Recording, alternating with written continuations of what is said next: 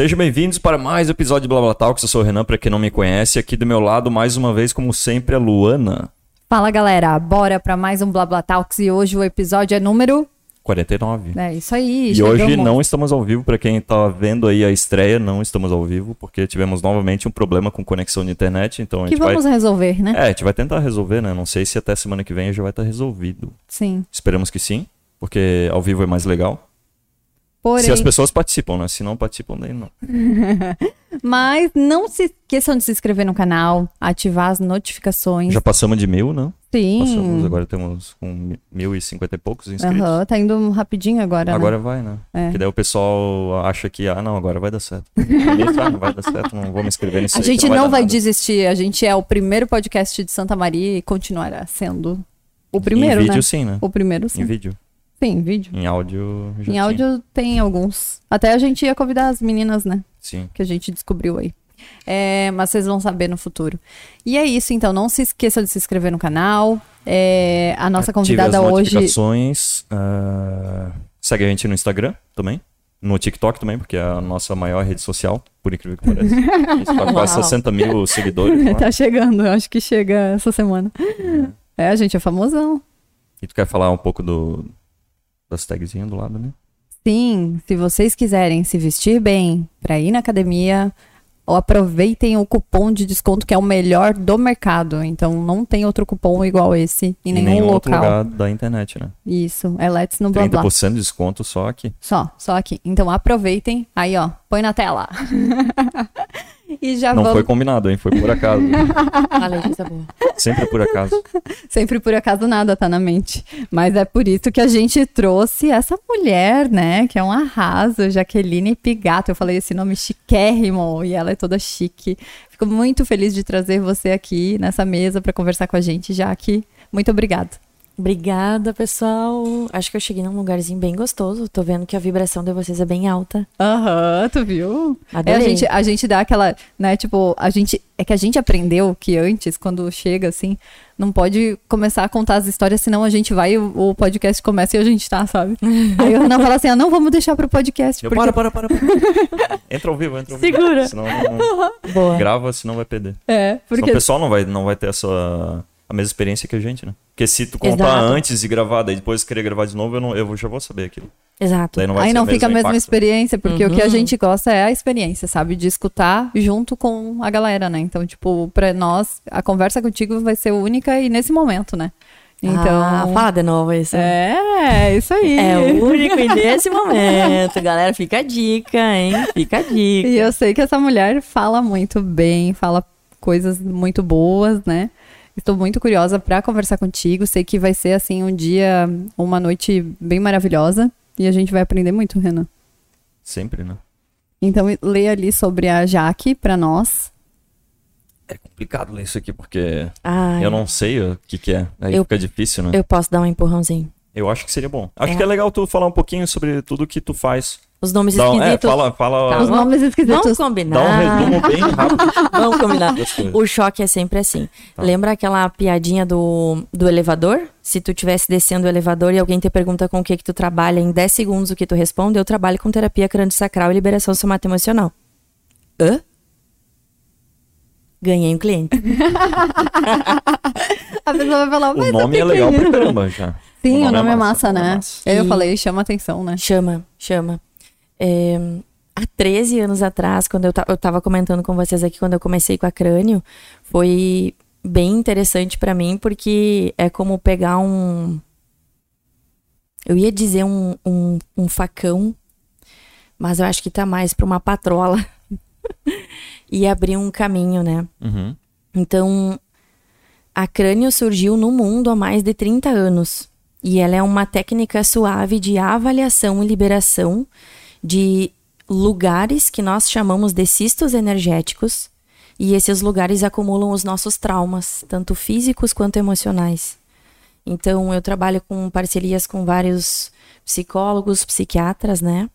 E quando eles têm alguma dificuldade, assim, de dar um empurrãozinho naquela pessoa que ela tá meio presa naquele negócio lá, a terapia crânio-sacral ela solta no corpo para que a pessoa possa se expressar pro externo, para fora. Uhum. Então, na crânio, a gente trata inúmeras disfunções e avalia. Avalia, diagnostica, né? A gente estava falando sobre o Asper, sobre autismo. Aí a crânio chega num lugarzinho que é bem delicado de chegar, assim. Eu amo muito o que eu faço. Uhum. E tem 13 anos que eu trabalho em Santa Maria. E logo já vai ser um livro com todas as histórias, todos os, os cases que eu vivi no consultório de coisas muito incríveis, assim, de pegar uma pessoa, deitar na maca e essa pessoa achar que ela não tem mais solução ou achar que o caso dela é fixo e que ela tem que conviver com aquilo e não tem mais nada que possa ser feito a não ser conviver e aceitar. E ver essa pessoa, esse indivíduo deitar na maca e começar a perceber possibilidades e que ela, ela pode ir além e ela pode ser o controle sobre aquilo, é algo que não tem preço. Essa é a terapia crânio-sacral. Aham. Aí a outra coisa que eu respondo, que é a facilitação de acesso à consciência, é uma conversa muito gostosa que a gente vai percebendo o campo semântico do indivíduo, que são as informações que a pessoa tem dentro dela, que muitas vezes nem ela reconhece que tem. E aí eu fico ali observando, dando uma aprofundada no que o indivíduo está desejando receber ali naquele atendimento. E a gente vai acess- a- facilitando o indivíduo a acessar mais consciência. Como que um. É, é paciente o nome? Ou a pessoa, A gente chama de cliente. cliente? Uhum, Como é que um cliente percebe que ele precisa desse tipo de ajuda normalmente? Assim, pra fazer essa. Essa, Essa técnica. Essa técnica. Como que normalmente. Que nem eu, eu não conhecia isso. Sim. Como é que normalmente as pessoas conhecem e, Renan, vão tu- atrás disso? Tu tá me fazendo uma pergunta muito inteligente, assim. Porque a maioria das pessoas tá, é conivente com, a- com o problema. Uhum. A maioria das pessoas acha que tá tudo bem. Que tá tudo bem acordar de manhã e sentir uma angústia ou uma sensação de aperto e que aquilo é normal, natural e que vai ter um comprimidinho que vai me facilitar a sair dali. Uhum. Ou, ah, eu tô com uma questão agora e eu não quero ir no terapeuta porque o terapeuta ou o psiquiatra vai dizer que eu sou louco e eu não quero ser taxado por louco, né? Eu não quero dizer que eu tô com uma doença ou uma questão emocional. Como eu, te, eu, eu recebo muitos clientes que eles ficam chateados quando um, um médico, enfim, psiquiatra ou psicólogo diz: Não, isso não é nada, isso aí é, é coisa da tua cabeça. Então eu tô bem feliz porque eu sei que vocês acessam um público bem legal. Uhum. E eu gostaria de dizer agora para todos vocês que têm problemas na cabeça que os teus problemas na cabeça são sim relevantes e não é uma coisa aleatória ou esquisita que vocês estão acessando ou acumulando aí e que não tem um, um ponto de criação naquilo ali. Então, o somato emocional ele já foi pesquisado vastamente assim, mas a gente acessa esse tipo de terapia e esse tipo de, de atendimento mais São Paulo, fora do Brasil, né? Respondendo a tua pergunta, então, Renan, eu acho que as pessoas talvez vão levar um pouco de tempo ainda para começar a buscar um pouco mais esse tipo de trabalho, que é o meu trabalho. Eu imagino que deve ser mais por indicação, né? É, a maioria. Tipo, alguém fez e se deu muito bem e o cara É. vai lá, pô, acho que tu precisa disso. Eu imagino que. E o meu YouTube traz bastante atendimento online, assim. Uhum. E de Santa Maria também. As pessoas acabam assistindo um vídeo lá, por exemplo, ahn, um vídeo de relacionamento, um vídeo de filhos, né? Como é que é a condução agora que tem que ser com as crianças, por exemplo, para que a gente possa criar um pouco de uma criançada mais saudável. Ah, eu quero ir lá, né? E aí eu recebo às vezes perguntas, ó, tu atende? Sim, eu atendo. Acho que é por essas vias, assim. Mas as pessoas se perceberem sozinhas que elas, ah, eu vou buscar alguma coisa, a primeira via delas é em outros profissionais. Eu sou fisioterapeuta de formação, Uhum. né? E algumas pessoas pensam, tá, mas o que, que fisioterapia vai fazer com isso? Como é que uma fisioterapeuta vai lidar com uma coisa dessas, né? Lida porque tá tudo no tecido. Uhum. E fisioterapeuta sabe liberar tecido. Então, tá tudo certinho. Que legal. Acho que ela tinha que estar aqui na semana passada. É. É, qual foi o ponto? A gente tava com um nutricionista que diz que tudo começa na comida, Aham. né? E com uma psicóloga analista, né? Análise, né? É, né? Psicóloga clínica. Clínica, clínica. E daí a gente tava num debate aqui. É, Começa, começa na comida quando a comida chega no estômago e no intestino. Aham. E aí, além da comida chegar no estômago e no intestino, o indivíduo tem todo um contexto diário, né? Uhum. Hoje em dia, por exemplo, a gente viveu na pandemia o excesso de uso de celular, né? Sim. Nem fala. Eu tô assustada com isso. É. Muito. Tá grande. Porque tá tudo muito rápido. Parece que tu. Parece que acelerou demais, sabe? Eu que Uhum. tenho marca online, tipo, parece que eu fico estudando as coisas e eu falo, gente, que, que fim tem isso, sabe? Porque tudo mudou, sabe? É. Depois da pandemia. Teve, assim, um- uma melhora, daí um excesso de, de coisas, assim, né? Agora é um bom. É um bom. Que. Tá, eu não vou É fazer essa pergunta. demais, né? Eu não vou fazer essa pergunta porque às vezes as pessoas não querem responder. Não, mas, pode. posso? po- Pode. tá, que idade vocês têm?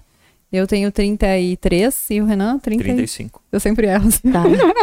então vo- vocês dão, estamos na mesma geração. Eu tenho Aham. 37. Aham. Vocês lembram nos primeiros anos de ensino quando tu tinha que fazer um trabalho onde tu tinha que ir? Na Bi, Biblioteca. né? Tu tinha que pegar um monte de livro, Uhum. Estudar eles, fazer o trabalho e entregar, né? E aí hoje, quando nós sentamos aqui, o Renan ainda comentou, né, Renan? Ah, tem o Google. Uhum. Google. Então, nós vivenciamos a migração da geração de era biblioteca para era Google. E nós vamos vivenciar essa mudança agora. E, e vai aumentar ainda mais, Luana, com o metaverso e com Pois é. toda essa coisa chegando. A gente vai, com certeza, ãh, o ser humano vai ser desafiado a vivenciar um pouco mais as coisas do corpo, porque senão eles vão se perder nas coisas da cabeça, nas coisas da mente. Sim. Então, ontem eu fui fazer uma parceria com o estacionamento. O cara, quando viu o meu nome e perguntou, ele disse: Eu preciso de ti. E eu disse, né? é, às vezes é, um, é um- uma, uma energia que, que vem como um, quase como, um- como um pedido de ajuda mesmo, um desespero. E eu disse: O que que tá acontecendo? E ele, cara, na pandemia eu pirei. Eu comecei utilizar muito álcool, eu acabei utilizando droga. E foi por causa do meu celular. Eu tenho certeza disso, ele disse. Eu olhei nos olhos dele e disse: fica calmo, porque tu tá certo, né? E comecei a explicar um pouquinho pra ele assim. E quando eu saí de lá, aquele cara tava respirando diferente, gente. Então, assim, tem um teste, Luana, que eu adoraria poder fazer aqui com vocês ao vivo, que é um teste de. É um teste de cinesiologia muscular, tá? Pra quem tá ouvindo agora e quiser fazer em casa, é, tu pode esticar a tua mão direita ou esquerda. E tu vai a, pedir. gente, a gente é pra fazer? Dá pra fazer? Dá. Não. O, o Renan faz em ti. É? É, pode ser? O Renan faz em ti? Pode, pode ser. Tá. Então tu vai esticar o teu braço esquerdo, direito, Tá. estica, Pra ele. só fica longe do teu celular. Deixa Tá. o teu celular mais pro ladinho. Estica o teu braço direito, Renan. Tu vai dizer pra Luana, Luana, fica forte. E tu vai empurrar o braço dela pra baixo e tu, Luana, não vai deixar o teu braço ceder. Tu Uhum. vai fazer força para o teu braço se manter onde está, tá? Pode eu fazer. posso olhar. tudo. Pode, Tá. pode. Quer virar pra mim? Fala no microfone. Luana ficou forte, né? Uhum. Ah, tem que falar, verdade. Aí eu empurro depois de falar. Não, tu, tu vai fazer uma pressão contínua. Tu vai ficar empurrando como se tu quisesse baixar a mão dela e ela não vai deixar. E aí, Luana, eu quero que tu perceba a intensidade da força que tu tá fazendo, tá? Tá. Mas eu falo antes de começar ou não? Na verdade, esse comando que tu vai dar é só pra ativar o cérebro, tá? Tá. Porque o corpo dela já sabe porque eu já falei. Tá. Fica forte, Luana. Fica forte. Não deixa ele baixar tua mão. Ok. Pode soltar. Luana, pega o teu celular com a mão esquerda. Só pega o teu celular. Ma- ah, Mantém o teu celular na tua mão. Pega ele. Ok. Faz o mesmo teste agora. Luana, fica forte. Não deixa ele baixar tua mão e, e coloca nela a mesma força, a mesma pressão. Pode empurrar. Nossa, que diferença, guria. Fala pro ouvinte o que aconteceu. Gente, eu senti que na primeira minha mão subiu bem mais, né? Tu não sentiu? Acho que sim.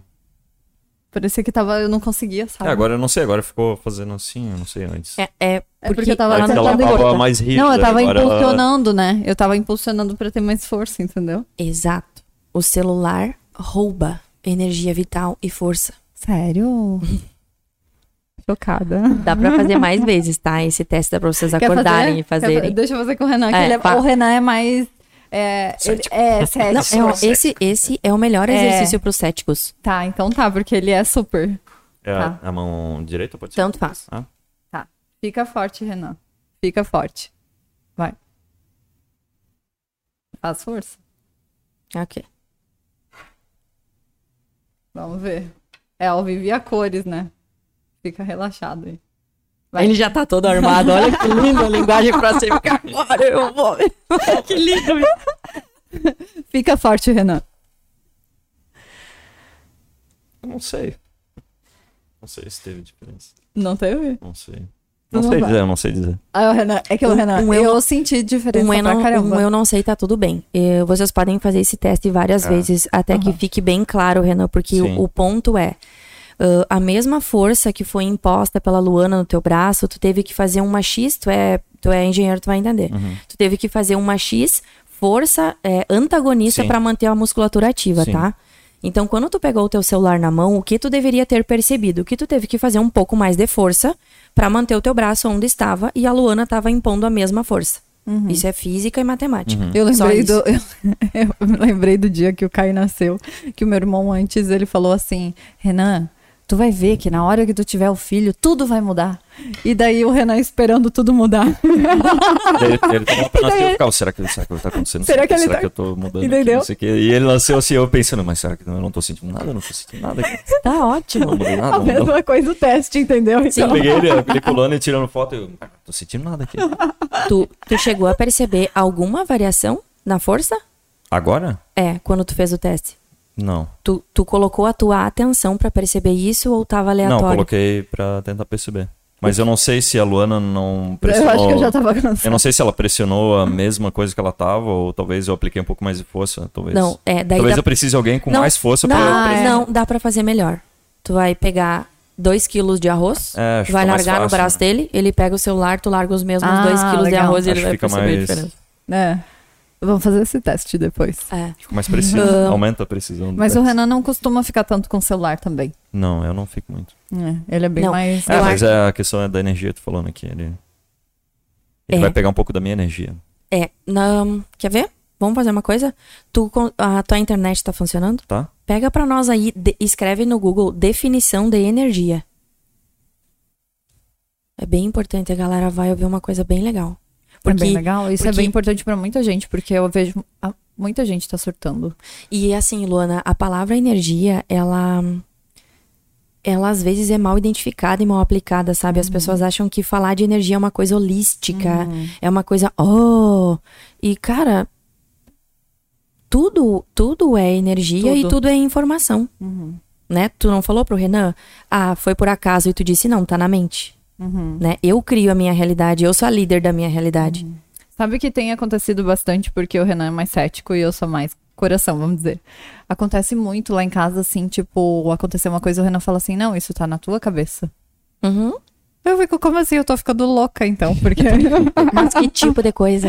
qualquer situação, tipo, ah, não, não, Conta sei aí que lá. eu tô curioso também, eu quero saber isso. Ah, em qualquer acontecimento cotidiano, entendeu? Co- Tá, mas cotidiano, tipo, o quê, coisa. assim? Sei lá, eu falo assim, ah, aconteceu tal coisa na empresa. Desse jeito. Aí ele, não, isso tá na tua cabeça, não foi desse jeito, Ah, entendeu? tá. Quando, quando tu Ah, acha que tu algum diz, É, uma exemplo, ah, historinha, que eu sei, uma por exemplo, historinha. não, por exemplo, sei lá, vou dar um exemplo aqui. Tá. Teu irmão te ligou, aí tu acha que ele tá te cobrando alguma coisa. Isso. Mas eu acho que é uma coisa mais dela tá se cobrando e acha que o fato dele ter falado é, é ele estar cobrando, mas na verdade Mas quem está cobrando é tá ela assim, se cobrando. entendeu? Sim, Tipo, é, né? mas esse é esse é um exemplo que eu tô É. falando, né? Esse é o ponto. O ponto que eu acho que a Luana tá querendo trazer é que o mundo tá assim. As pessoas estão avaliando e fazendo e fazendo conclusões de coisas que na verdade podem pode ser algo completamente diferente, como tu disse pra É. ela, isso tá na tua cabeça. Às vezes, às vezes a sentença que vai mudar aquela situação ali, Renan, pode ser tu dizer pra Luana, Luana, verdade? Verdade que é isso mesmo? Vai colocar. Uma pergunta sempre vai fazer o cérebro funcionar em, em sinapses que ele ainda não acessou. Uma pessoa que vive mais de conclusão, ela cria fixação. Uma pessoa que faz vive de mais perguntas, ela expande um pouco mais, o cérebro dela funciona mais.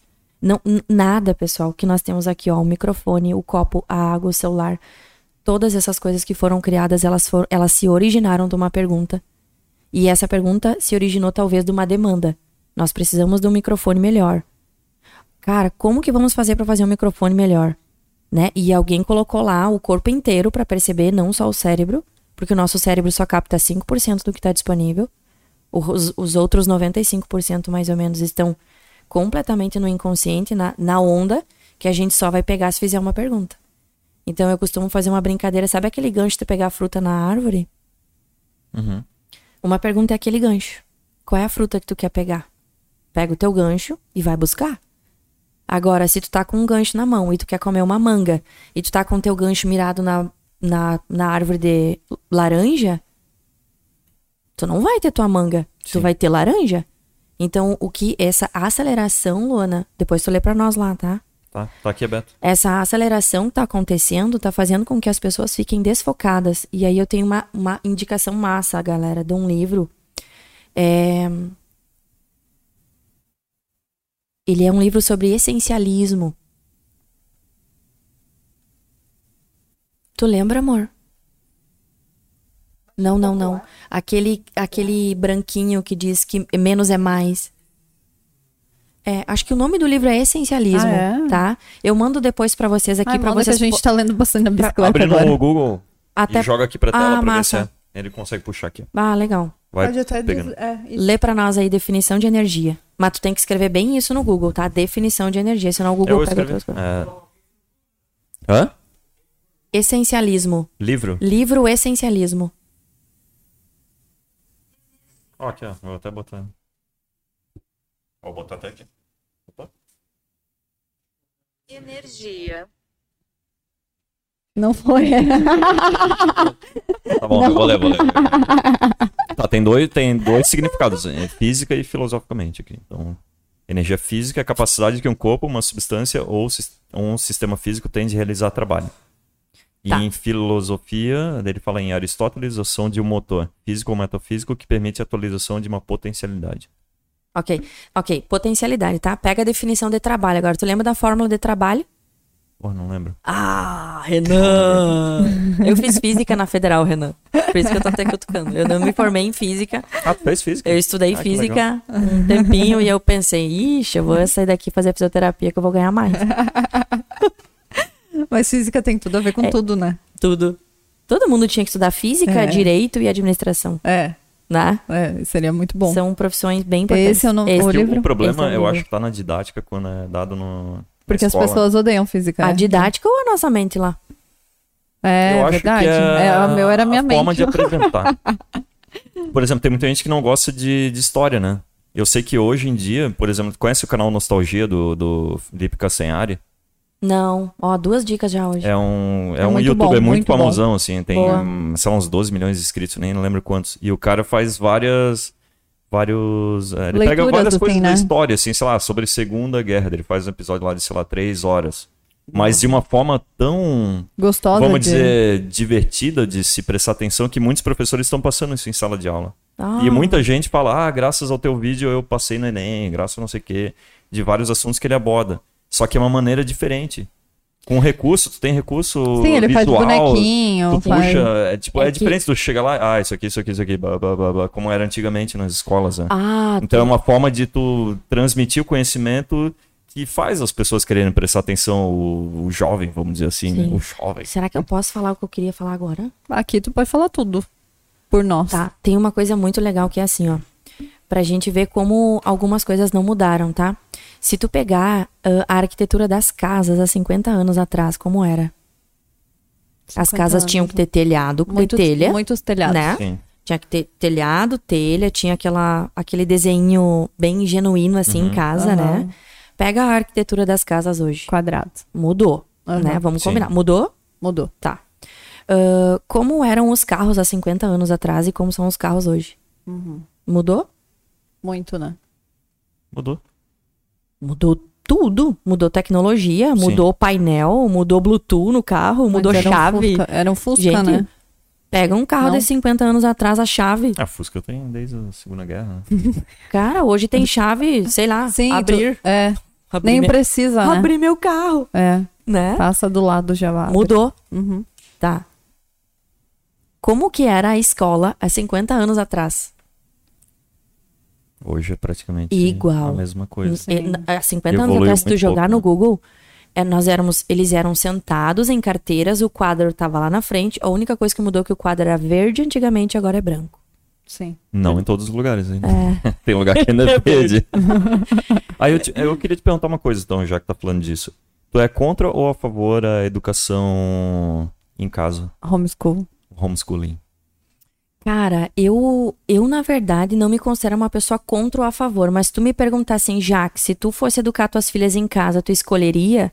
Eu escolheria e talvez eu não abriria a mão do convívio com outras crianças. Em outras atividades. Exato, tudo. porque o, o que mais fez as pessoas sofrerem, por exemplo, o Renan agora na pandemia, inclusive se tiver algum dermatologista me ouvindo, poderia estar me dando esse feedback mesmo, ãh, houve uma exacerbação de questões de pele, tá? Escamações, coceiras, ãh, coceiras, né? Urticárias. Sim, e- sim, e que dá por aumentou conta do estresse, né? Exato. Eles dizem que é por conta do estresse, porque qualquer coisa que não dá pra explicar é o quê? Estresse. Sim, é verdade. E se for doença, é virose. Exato. Como pode melhorar isso? Então, na verdade, os, os nossos corpos, o nosso corpo, ele, ele tem uma bioquímica que ele gosta de ser tocado, acariciado. Qual é a sensação? Vocês são casados. Uhum. Qual é a sensação que vocês têm quando vocês ficam muito tempo longe um do outro? A gente fica triste, né? Não, não, não te dá aquela sensação de ah, pele com pele, né? Carinho, toque, abraço. Tirando pessoas que são já a evolução da espécie, tá? Que são os autistas e os Asperger. Eles já estão habituados com espaço. Para eles, às vezes, é difícil o toque, né? O, Sim. o meu esposo tem 60% de, de autismo. Então, eu sou super sinestésica. Ele é super visual. Então, eu gosto de toque. Para ele, para eu tocar nele, tem que ter todo um. Eu tenho que perceber se o corpo dele tá, tá apto e tá desejando aquilo, porque senão fica, fica ruim, fica agressivo. Sim. E agora na pandemia, esse negócio mudou, todo mundo foi meio que obrigado a se adaptar, né? Então, essas questões de pele surgiram e nem me lembro do que nós estávamos falando. Eu perguntei do homeschooling. Exato. Ah, é, por causa E, do... é. Então, assim, questões de memória. Por que, que a maioria das pessoas na pandemia aumentou um monte, por exemplo, ressonância magnética encefálica? Porque as pessoas queriam saber se elas não estavam tendo um AVC, alguma coisa. Eu atendi muita gente com. Eu tô sem memória, eu esqueci a chaleira no fogão. Meu Deus, já. Ah, eu achei que era por causa da gravidez. Não, eu sou médica, eu tenho uma super agenda, eu sempre dei conta de tudo, já que eu esqueci que eu tinha paciente. Calma, tu tá no modo pandemia. Porque, Luana, quando eu toco no teu corpo, o teu corpo e o meu corpo, a gente faz um download. Eu recebo informações, não só quando eu toco. Quando eu toco, isso fica maior. Porque agora que a gente tá aqui na sala, a gente tá recebendo informações do, Do Charles. do Charles, informações do Tobias, informa... nós estamos recebendo informação o tempo inteiro. Só que daí na pandemia, isso diminuiu. E sobre se eu gostaria, eu gostaria que fosse aprovado, porque eu acho que o indivíduo tem que ter a escolha. É, eu Né? acho. Pelo menos a Se escolha, a gente né? vive num lugar que dizem que nós somos livres e que a liberdade é uma coisa que importa para o ser humano, por favor, me deixe escolher como eu gostaria de educar o meu filho, né? Deixa eu dar conta desse negócio. E eu acho que isso poderia ser para todas as coisas, até com vacinas, né? É um debate super polêmico. Sim. Vacino, não vacino, não vacino. Se eu fosse morar na Suíça, eu não ia querer vacinar meu filho. Sim. Se eu morasse em outro lugar, na Alemanha, ia ser muito mais reduzido esse negócio. Então, por favor, me deixa escolher, né? Sim. Mas até então, o nosso sistema é super controlador e tá tudo certo, é como as coisas estão funcionando até agora. Eu acho que com a evolução da espécie, como o mundo tá, tá vivendo e as coisas estão acontecendo, vai acabar que a gente vai chegar num, num, num lugar aí onde a gente vai realmente ter liberdade, né? A gente não tem liberdade, nem na mídia. E- existe uma manipulação gigante. Gente, essa guerra que tá acontecendo, eu tenho amigos lá. Tudo o que aparece na TV pra gente aqui não é nada real do que tá acontecendo. Eu tenho pessoas que estão lá. Tem uma, uma, uma menina que pratica as mesmas classes que eu e ela saiu de lá. Ela teve as contas dela bloqueada. A mulher lá é milionária e ela estava em Dubai agora, pensando no que, que ela ia fazer. Ela conseguiu pegar tudo que ela tinha de ouro e coisa em casa e estava em Dubai, tranquilaça, mas ela já tava pensando, cara, se esse negócio durar muito tempo, eu tô com meus milhão lá bloqueado, né? Daqui a pouco eu vou ter que arranjar alguma coisa para fazer aqui. E a coisa que eu acho mais lindo nisso é que ela não se mixa, sabe? Tá tudo bem eu ser milionária e se eu tiver que limpar prato, eu vou limpar. Isso é uma coisa que eu admiro muito no ser humano, mudando um pouco de assunto. Uhum. Tu vê, né? É. Ai, é- é Mas a mídia terrível, né? controla. Essa, essa guerra é um absurdo, né? Luana, tem uma coisa que eu, que eu, eu queria falar um um negócio assim. Quando a gente julga um acontecimento, energeticamente eu tô colocando semântica naquela coisa. É. Então imagina que a guerra é fogo, Tá. tá? Eu quero apagar o fogo. Quando eu julgo a guerra e eu acho que e eu, e eu fico pesada com aquilo, eu acho que ela é feia, pessoas estão morrendo e parece que vem cada vez mais peso, né? É como se eu estivesse tentando apagar fogo com o ventilador ligado na brasa. Então, o que que, que que a gente aconselha, né, Pra mim, que trabalho com isso e, e trabalho com mudança de mentalidade, um- eu trabalho com mudança de comportamento. Eu falo, pessoal, para de olhar em primeiro lugar, para de julgar e quando tu pensar na guerra, emana, pensa, vibra paz, vibra, pensa branco, abraça o lugar, não julga o lugar, emana amor, sabe? É, ou pelo menos fica neutro. Se tu não quer con- contribuir, cooperar com amor, com branco, com paz, fica no neutro. Olha para aquilo como se tu estivesse olhando para um chuchu. Fica no neutro, mas por favor não julga, porque se tu julgar, o teu ventilador vai colocar mais fogo naquilo lá. E a mídia manipula. Independente do lugar que está. Exato. Nós temos uma awareness, Luana, de no mínimo 12 mil quilômetros ao nosso redor. É mais ou menos a distância de São Paulo a Canadá. O que está acontecendo a 12 mil quilômetros ao nosso redor, nós estamos percebendo. E isso já foi comprovado cientificamente, gente, nível A, classe 1.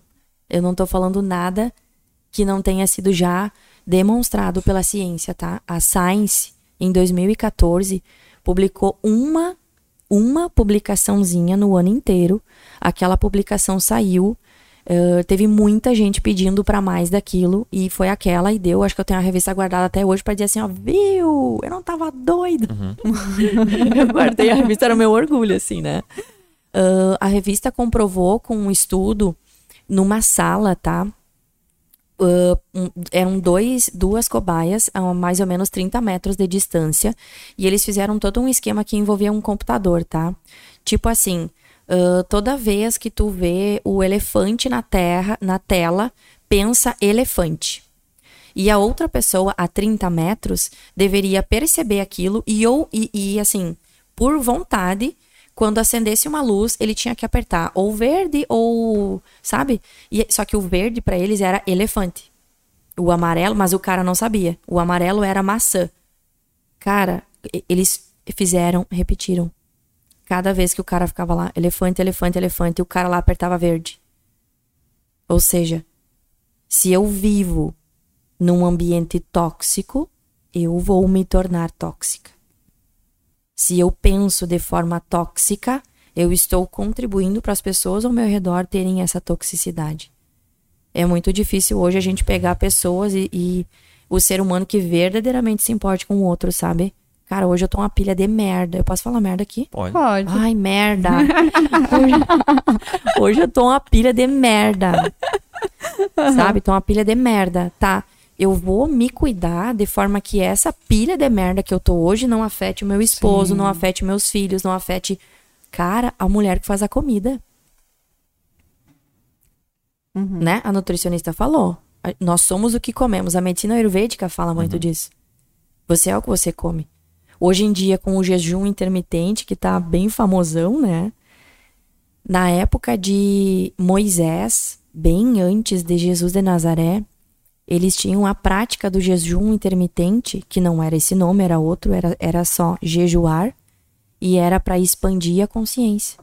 Era para que eles pudessem acessar mais informações, né, do todo, dessa conexão divina que eles tinham, né, de Deus, do Criador, para que eles pudessem acessar mais informação. Eles faziam jejum, para eles se manterem em alta vibração. Hoje é legal que a galera tá fazendo por estética, Uhum. tá tudo bem ninguém saber, mas eles estão expandindo o cérebro, eles estão expandindo o corpo e com certeza quem faz jejum intermitente, com certeza está acessando mais resultados na sua vida, inclusive profissional. Hum, interessante. Porque a toxicidade da comida acaba sendo eliminada. Uhum. Queria te perguntar uma coisa sobre essa questão que tu falou que as pessoas são. Que nem, vamos dizer que tu tá muito negativa, e isso vai, de certa forma, transmitir para mim. Né? Hum, na verdade, não, Convivendo assim. tá, eu, eu vou negativa porque a massa entende negativa, mas É. não é negativa, é frustrada. É, mas vamos dizer isso, mas uma pessoa que tem um autista ou alguém que tem esse Asper- Asperger, existe a possibilidade dela não ser afetada por isso? Sim, totalmente. É que o Renan não é. Vocês são. Renan, Eu tô, eu tô hipoteticamente falando. olha só. Vocês são a evolução da espécie. Sim. Vocês são a zona neutra. Vocês são um presente aqui na Terra. O Renan é meu anjinho. Não, se se não tivessem vindo autistas em massa para a Terra agora, com certeza estaríamos todos nos matando. Porque vocês são zona neutra. Vocês são zona neutra. Vocês recebem tudo, vocês julgam pouca coisa e, E, e, quando- verdadeiramente, né? E tem um coração enorme. E quando vocês entram em julgamento de alguma coisa, é com uma congruência energética muito grande. Quando tu tem um, um, um autista um Asperger, tá? Que foi criado num ambiente familiar ãh, tóxico, Renan, tá? Que com pouquíssima afetividade, sabe? Se teus pais tivessem. E pessoal, por favor, tá? Ãh, todo mundo. Ai, é sempre a culpa do pai e da mãe. Galera, não adianta fugir disso. Eu tenho duas filhas. Eu sei que toda a merda que tiver acontecendo com elas, eu contribuí. Ah, eu penso igual. Eu contribuí com aquilo ali, não adianta eu brigar com a criança. Sabe? Dá vontade de falar muito palavrão agora, tipo, puta que eu pariu, sabe? Porque a galera tem que andar mais, não adianta. Eu recebo muita criança no meu consultório, eu trato criança desde a barriga. Tem que pensar, né? Eu atendo bebezinho dentro da barriga. Tem pai e mãe que chega pra mim e diz assim: conserta meu filho. Meu filho não tá dormindo, meu filho tem isso, meu filho tem refluxo. Eu olho pra mãezinha e digo: ai, e agora? Será que eu falo pra ela que quem tá com contrariedade indigesta é ela e não a criança? E a criança só tá dizendo: mamãe, tem coisa no dia a dia que tu não aguenta mais. Tu tem vontade de vomitar. Só que é delicado, né? Daí tem que ir devagarinho, tem que ir acordando a galera, mas essa pergunta que tu fez, Renan, tem como a gente não ser, ser afetado por isso? Vocês não se afetam. Mas e pessoas normais têm como perceber isso e, e tentar evitar de ser Tem. afetado por isso? Tem. As dicas que a gente tem é praticar uma coisa que a gente fala que a ontopsicologia, a gente tem um centro de ontopsicologia pertinho da gente aqui, que é o Recanto Maestro, a Faculdade Antônio Meneghetti, tá? Que tem, assim, formações maravilhosas, cursos maravilhosos. Eles falam de uma coisa que se chama miricismo cotidiano que são as pequenas migalhinhas do dia a dia que a gente vai fazendo e aquilo recompõe o ser. Então, podar uma planta, a Luana estava falando da planta aqui, né? É, engajar com a planta, se interessar pela planta, podar a plantinha, dar água para ela, lavar uma louça, fazer um bolo, fazer uma panqueca, fazer uma tapioca. Tu tá alimentando ali uma parte de ti que a gente fala que é em Axis a gente fala o ser infinito. Em ontopsicologia eles falam em siontico. E, e se tiver algum ontopsicólogo me ouvindo agora, eles vão querer me matar, porque não é a mesma coisa, tá? Não é a mesma coisa. O ensiontico é uma coisa e o ser infinito é outra. São duas linhas completamente diferentes. Eu estudo as duas. Eu consigo criar uma convergência de realidades com as duas. Para mim é tudo muito claro o que, é uma coisa e o que, que é outra. Mas essa prática diária das pequenas coisinhas facilita bastante. Eu, eu senti isso quando eu fiz na sexta-feira passada. Na quinta eu comprei algum EVA, feltro pra fazer a- as fotinhos do Caio, do nosso bebê de Páscoa, né? Que a gente gosta de fazer tudo em casa, assim, sabe? Ótimo. E daí eu, eu não sei se eu falei pra ti ou pra mãe, eu falei, nossa, como eu gosto de fazer isso aqui. Tipo, me deixou tranquila, sabe? Tipo, Parecia uma criança no, na aula de artes. nossa, foi maravilhoso, eu tenho que fazer mais isso, sabe? Essas Lu- atividades manuais me deixou tão Luana. calma. Ca- Galera, vocês estão ouvindo isso? Aham, E eu tenho uma vida mega agitada, né? Tipo assim, Luana, todo nível... mundo É. deveria. Tu viu o que tu falou? Uhum. Tu, tu viu o que, que o Renan falou? Parece que ela voltou a ser criança. O ensiontico é a nossa parte mais genuína. A gente deve amadurecer enquanto adulto, lidar com os nossos negócios, lidar com a demanda, mas a gente nunca deve deixar de ser criança. A gente deve comer negrinho de colher, que a gente vai lá e faz. A gente deve costurar o EVA, costurar, sentar no chão, brincar. A gente, esse tipo de coisa faz com que a nossa atenção ali seja tão plena, tão plena que nutre todo o corpo. Por isso a sensação de bem-estar. Tu estava nutrindo o teu corpo e o teu ser. E aí tu imagina uma pessoa que tá uh, viciadona no celular. A maioria das pessoas entram em comparação, né? Tu tem moda, tu sabe. Sim. Provavelmente a tua marca, eu não sei se tu já fez ainda, tu vai ter que já começar a encontrar umas modelos mais normais, digamos assim. Sim, tem várias marcas É, fazendo. né? normais, porque, cara, já foi esse negócio de mulher tampa de margarina, né? A mulherada que é normal e que tá praticando um fitness ali para a nutrição do ser, não vai querer comprar a tua marca, porque a tua marca é pras bombadas. Agora, quando tu coloca lá uma bombada junto com uma plus size, junto com uma normal, digamos assim, e eu tô falando normal, eu tô utilizando a denominação normal pra, só para diferenciar, tá? Mas não que Sim. as outras sejam anormais. Mas isso vai fazer com que o ser humano se identifique. É, eu até fiz agora a nova campanha, que é a Empower, né? Uhum. É uma, foi eu que fui a modelo, pra mostrar que, né, no caso, eu que nunca fui modelo, posso ser modelo também. É. Então foi essa a identidade da coleção, sabe? Legal. E também para trazer por conta do Dia das Mães e tal, então a gente trouxe camisetinhas Mamãe Fit pra inspirar as mamães e pra presentear quem também é Mamãe Fit, né? Show. Então, pro, pros dois segmentos ali, né? Tanto pra dar e falar, olha só, você pode fazer um exercício, né? E daí tem, depois eu te mostro, bem legal. Aí foi uma ideia que eu tive, e daí eu falei, não, porque eu não ser a modelo junto com outra digital influencer que é doutora, dentista e tudo mais, que tem uma vida corrida também, então a gente fez uma collab junto ali, bem legal. Ah, legal. Trazer é isso, sabe? Não é uma modelo que é modelo e está ali, né? assim, Traz naturalidade, É. né? O mundo tá bem artificial. tá buscando isso também, né? Mas não sabe, né? Não. E na real, todo mundo busca o filtro, né? filtro do Instagram, sabe? Tipo, parece que todo mundo se vê naquilo, Sim. mas, mas na verdade é o Eu, contrário. eu né? tava falando pro Tobias, eu recebi essa semana dois elogios. Nossa, tu é mais bonita pessoalmente. Eu, ah, que massa! eu vai ver, eu sou péssima na foto. Não, e assim, ó, uma coisa até interessante, essa minha amiga que fez junto, ela faz harmonização facial, né? Uhum. Tipo, ela é doutora. E daí ela. Aí ela falou que o pessoal olha os filtros e leva pra ela, sabe? Tipo, eu quero me ver assim, sabe? Conforme, tipo, ela falou que é muito isso, assim. Tipo, É. elas colocam filtro nelas e querem chegar naquilo, sabe? Então ela já meio que segue aquilo que é o que a pessoa quer, né? Sabe o que, que é legal pra mulherada que tá ouvindo e, e gosta de procedimentos estéticos? A primeira parte de um procedimento estético deveria ser ah, a pessoa primeiro se reconhecer e, e não se aceitar, tá? Porque a aceitação tem um julgamento refinado por trás de aceitação. Escolher. Escolha é uma coisa, aceitação é outra. Então, eu não utilizo, nem utilizo no meu dia a dia mais a palavra aceitação. Ah, eu tenho que aceitar isso. Tu tem que aceitar aquilo. Porque a gente tem que aceitar alguma coisa? Não. A gente, na verdade, escolhe, né? Sim, Ou, verdade. ou eu escolho ou não escolho. Ou isso me faz bem ou não faz, né? Mas quando uma mulher, eu, eu atendo, Luana, a, a o cisto energético emocional que se impregna numa mulher que vai fazer uma cirurgia estética, tá? Eu atendi um caso uma vez que foi surreal.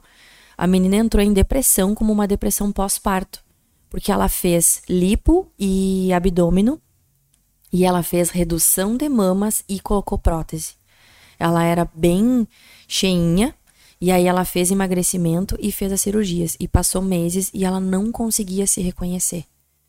Quando ela deitou na maca e ela começou a liberar aquilo, ela chorava compulsivamente. E ela dizia pra mim: "Por favor, me traz de volta". Eu tive um trabalho do cão, aquele atendimento dela durou quase duas horas na maca, acho que foi o atendimento mais punk que eu já fiz. Quando ela conseguiu se levantar da maca, eu, eu tenho sempre espelho no consultório, tá? Porque dependendo do atendimento, tu tem que pegar a pessoa e, e te olha. Te olha, aqui tá você, esse é o teu corpo agora, tu tá, né? E aí, como é que tu tá te vendo? Eu nunca digo, olha como tu tá linda. Não é a tua opinião né, Cara, que vai mudar, às vezes né? a pessoa diz assim, puta que eu pariu, eu não tô linda. E aí o cliente se sente mal por não estar se sentindo linda. Não, eu não estou linda, né? Então, quando eu coloquei ela na frente do espelho, ela começou a se ambientar com aquela nova identidade dela. E aí eu olhei pra ela e disse assim: "Olha, pragmaticamente o negócio é o seguinte, não tem como voltar atrás. Então, ou agora tu olha pra frente, tu te recebe, tu te reconhece, tu te acolhe, né? Olha pra um puta mulherão que tu tá, mesmo que tu não esteja te, te percebendo assim, e vamos ver no que isso vai dar. Eu, eu encontro ela hoje, ela é daqui de Santa Maria, e hoje ela é uma pessoa que ela diz assim, cara, bendito o dia que eu fui. E a mulherada que vai pra uma cirurgia de estética, às vezes, não, não tem noção, né, do que, do que se passa. Lembra quando tu fez boca? Sim, ela falou assim, tu tem- tinha que ficar três dias sem se ver, né? É? Porque eu, eu conheci ela no outro dia, né? Eu fiquei Sim. super assustada. É, tu tava, dava pra ver. Disse, Aí agora eu tô melhor que voltou. Tá linda. Eu disse, Luana, depois que É, tu faz essas eu ia coisas, falar isso em tu seguida. não te olha no espelho por pelo menos três dias. Não te olha no espelho, porque. Impacta, nossa, eu tava muito Sim. incomodada. Tipo, eu tava, eu tinha comentado que eu falei, gente do céu, eu vou fazer as fotos, que era da campanha, né? Uhum. E, e daí eu tava vendo aquela bo- boca enorme, assim, não tava, não, não era eu, né? Vou te fazer uma pergunta. Mas eu amei, nossa, me amei, ó. eu Ah, adorei. sim. Nossa, Mas aquele impacto do depois, do logo depois, não. é aquilo que choca. Sim. Mas é a, é a mesma coisa para qualquer cirurgia. Não, sobre isso que tu falou ali de não aceitação, o episódio da semana passada foi um debate sobre uma questão que o José, ele tinha participado, o José que ele é nutricionista, mas ele se, ele se intitula mentor cognitivo alimentar. Já, show. Que ele que, eu não sei se ele criou, ele não criou, mas é o que ele diz que ele é.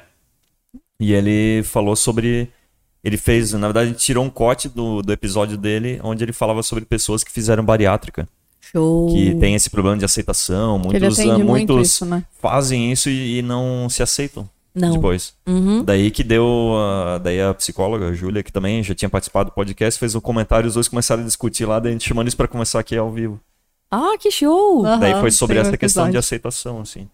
É, na verdade, quando tu, quando tu retira a palavra aceitação, fica tudo mais leve. Fica uma questão assim, tá, ok. Eu gostava do meu, do meu perfil bariátrico, eu gostava de ser mais cheinho, mais gordinho, eu era mais feliz daquela forma, ok, eu posso engordar tudo de novo se eu quiser. Tá tudo certo.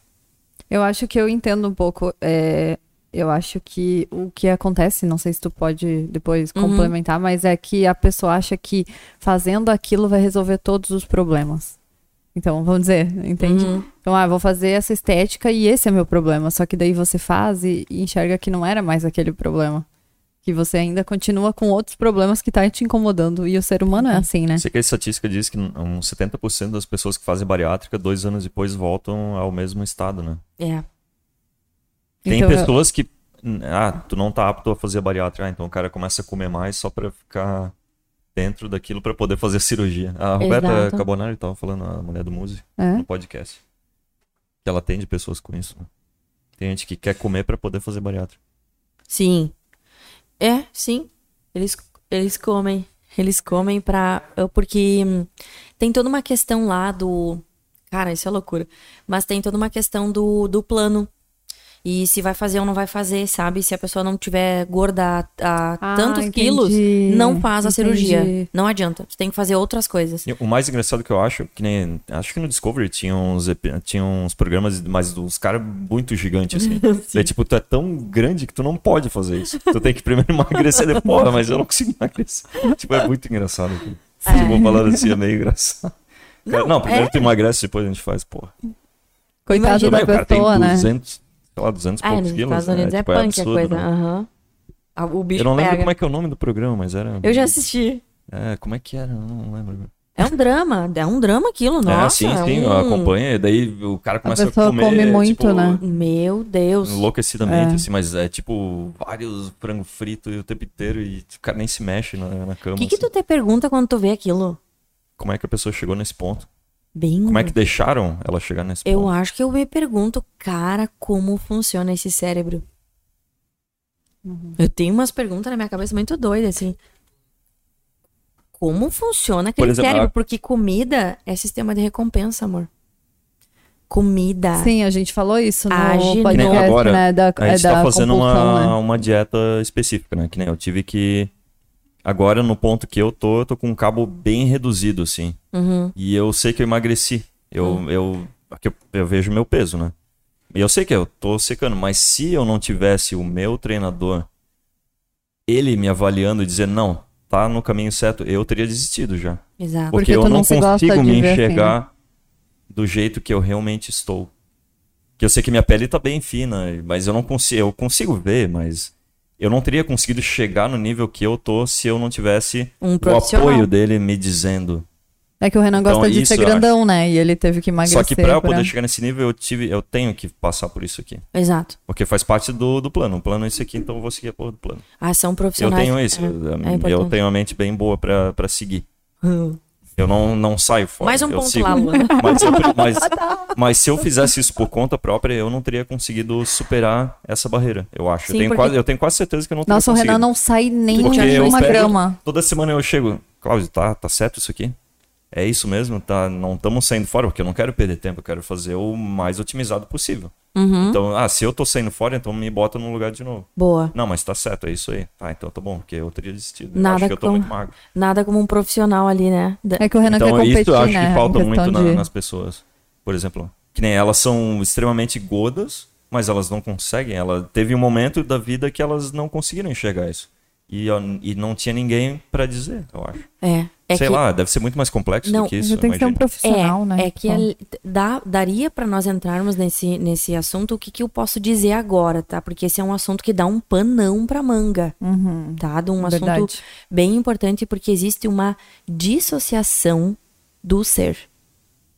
A pessoa, o ser, abre mão de estar ali. Então a pessoa come, Renan, daquela forma porque não está presente. O alcoólatra bebe o álcool porque não está presente. Uhum. O cara da droga não consegue deixar da droga porque ele não está presente com o seu corpo. Então nós somos, né, nós, nós temos um corpo e tem um ser. O corpo está dentro do ser, né? Então, existe todo um gerenciamento dessas duas coisas. Sim. Se, eu- se não tivesse uma, um ser ali, uma coisa coordenando o meu corpo, o meu corpo ia. Não, é um carro sem alguém dirigindo ele, né? Então tá. O ser é o, o motorista. O carro é o corpo. Uhum. Como é que eu tô cuidando desse carro? Eu tô levando pra manutenção, eu não tô, o pneu tá adequado, é aquele óleo ali, é o óleo mesmo, né? Qual é o tipo de combustível, qual é o posto que tem o combustível mais legal. Só que assim como tem carros específicos que têm as suas especificidades, o ser humano também tem. Uma outra pessoa fazendo a mesma coisa que tu fez poderia seguir em frente, porque essa pessoa não tem os mesmos complexos que tu tem. Pegou? Sim, porque ele não gosta de ser magro. É, mas, Mas, ele, muitos mas, ele, gostariam, né? mas ele não gosta de ser magro porque tem um. Sim, lá atrás, tu, né, Tem- Renan? Tu não tem- gostava de ser, né? Tem uns TTT lá atrás. 2000 2 de julho de 2006, eu falei pra mim que Chega. eu não queria mais ser magro. Eu Toca. comecei a academia e nunca mais parei.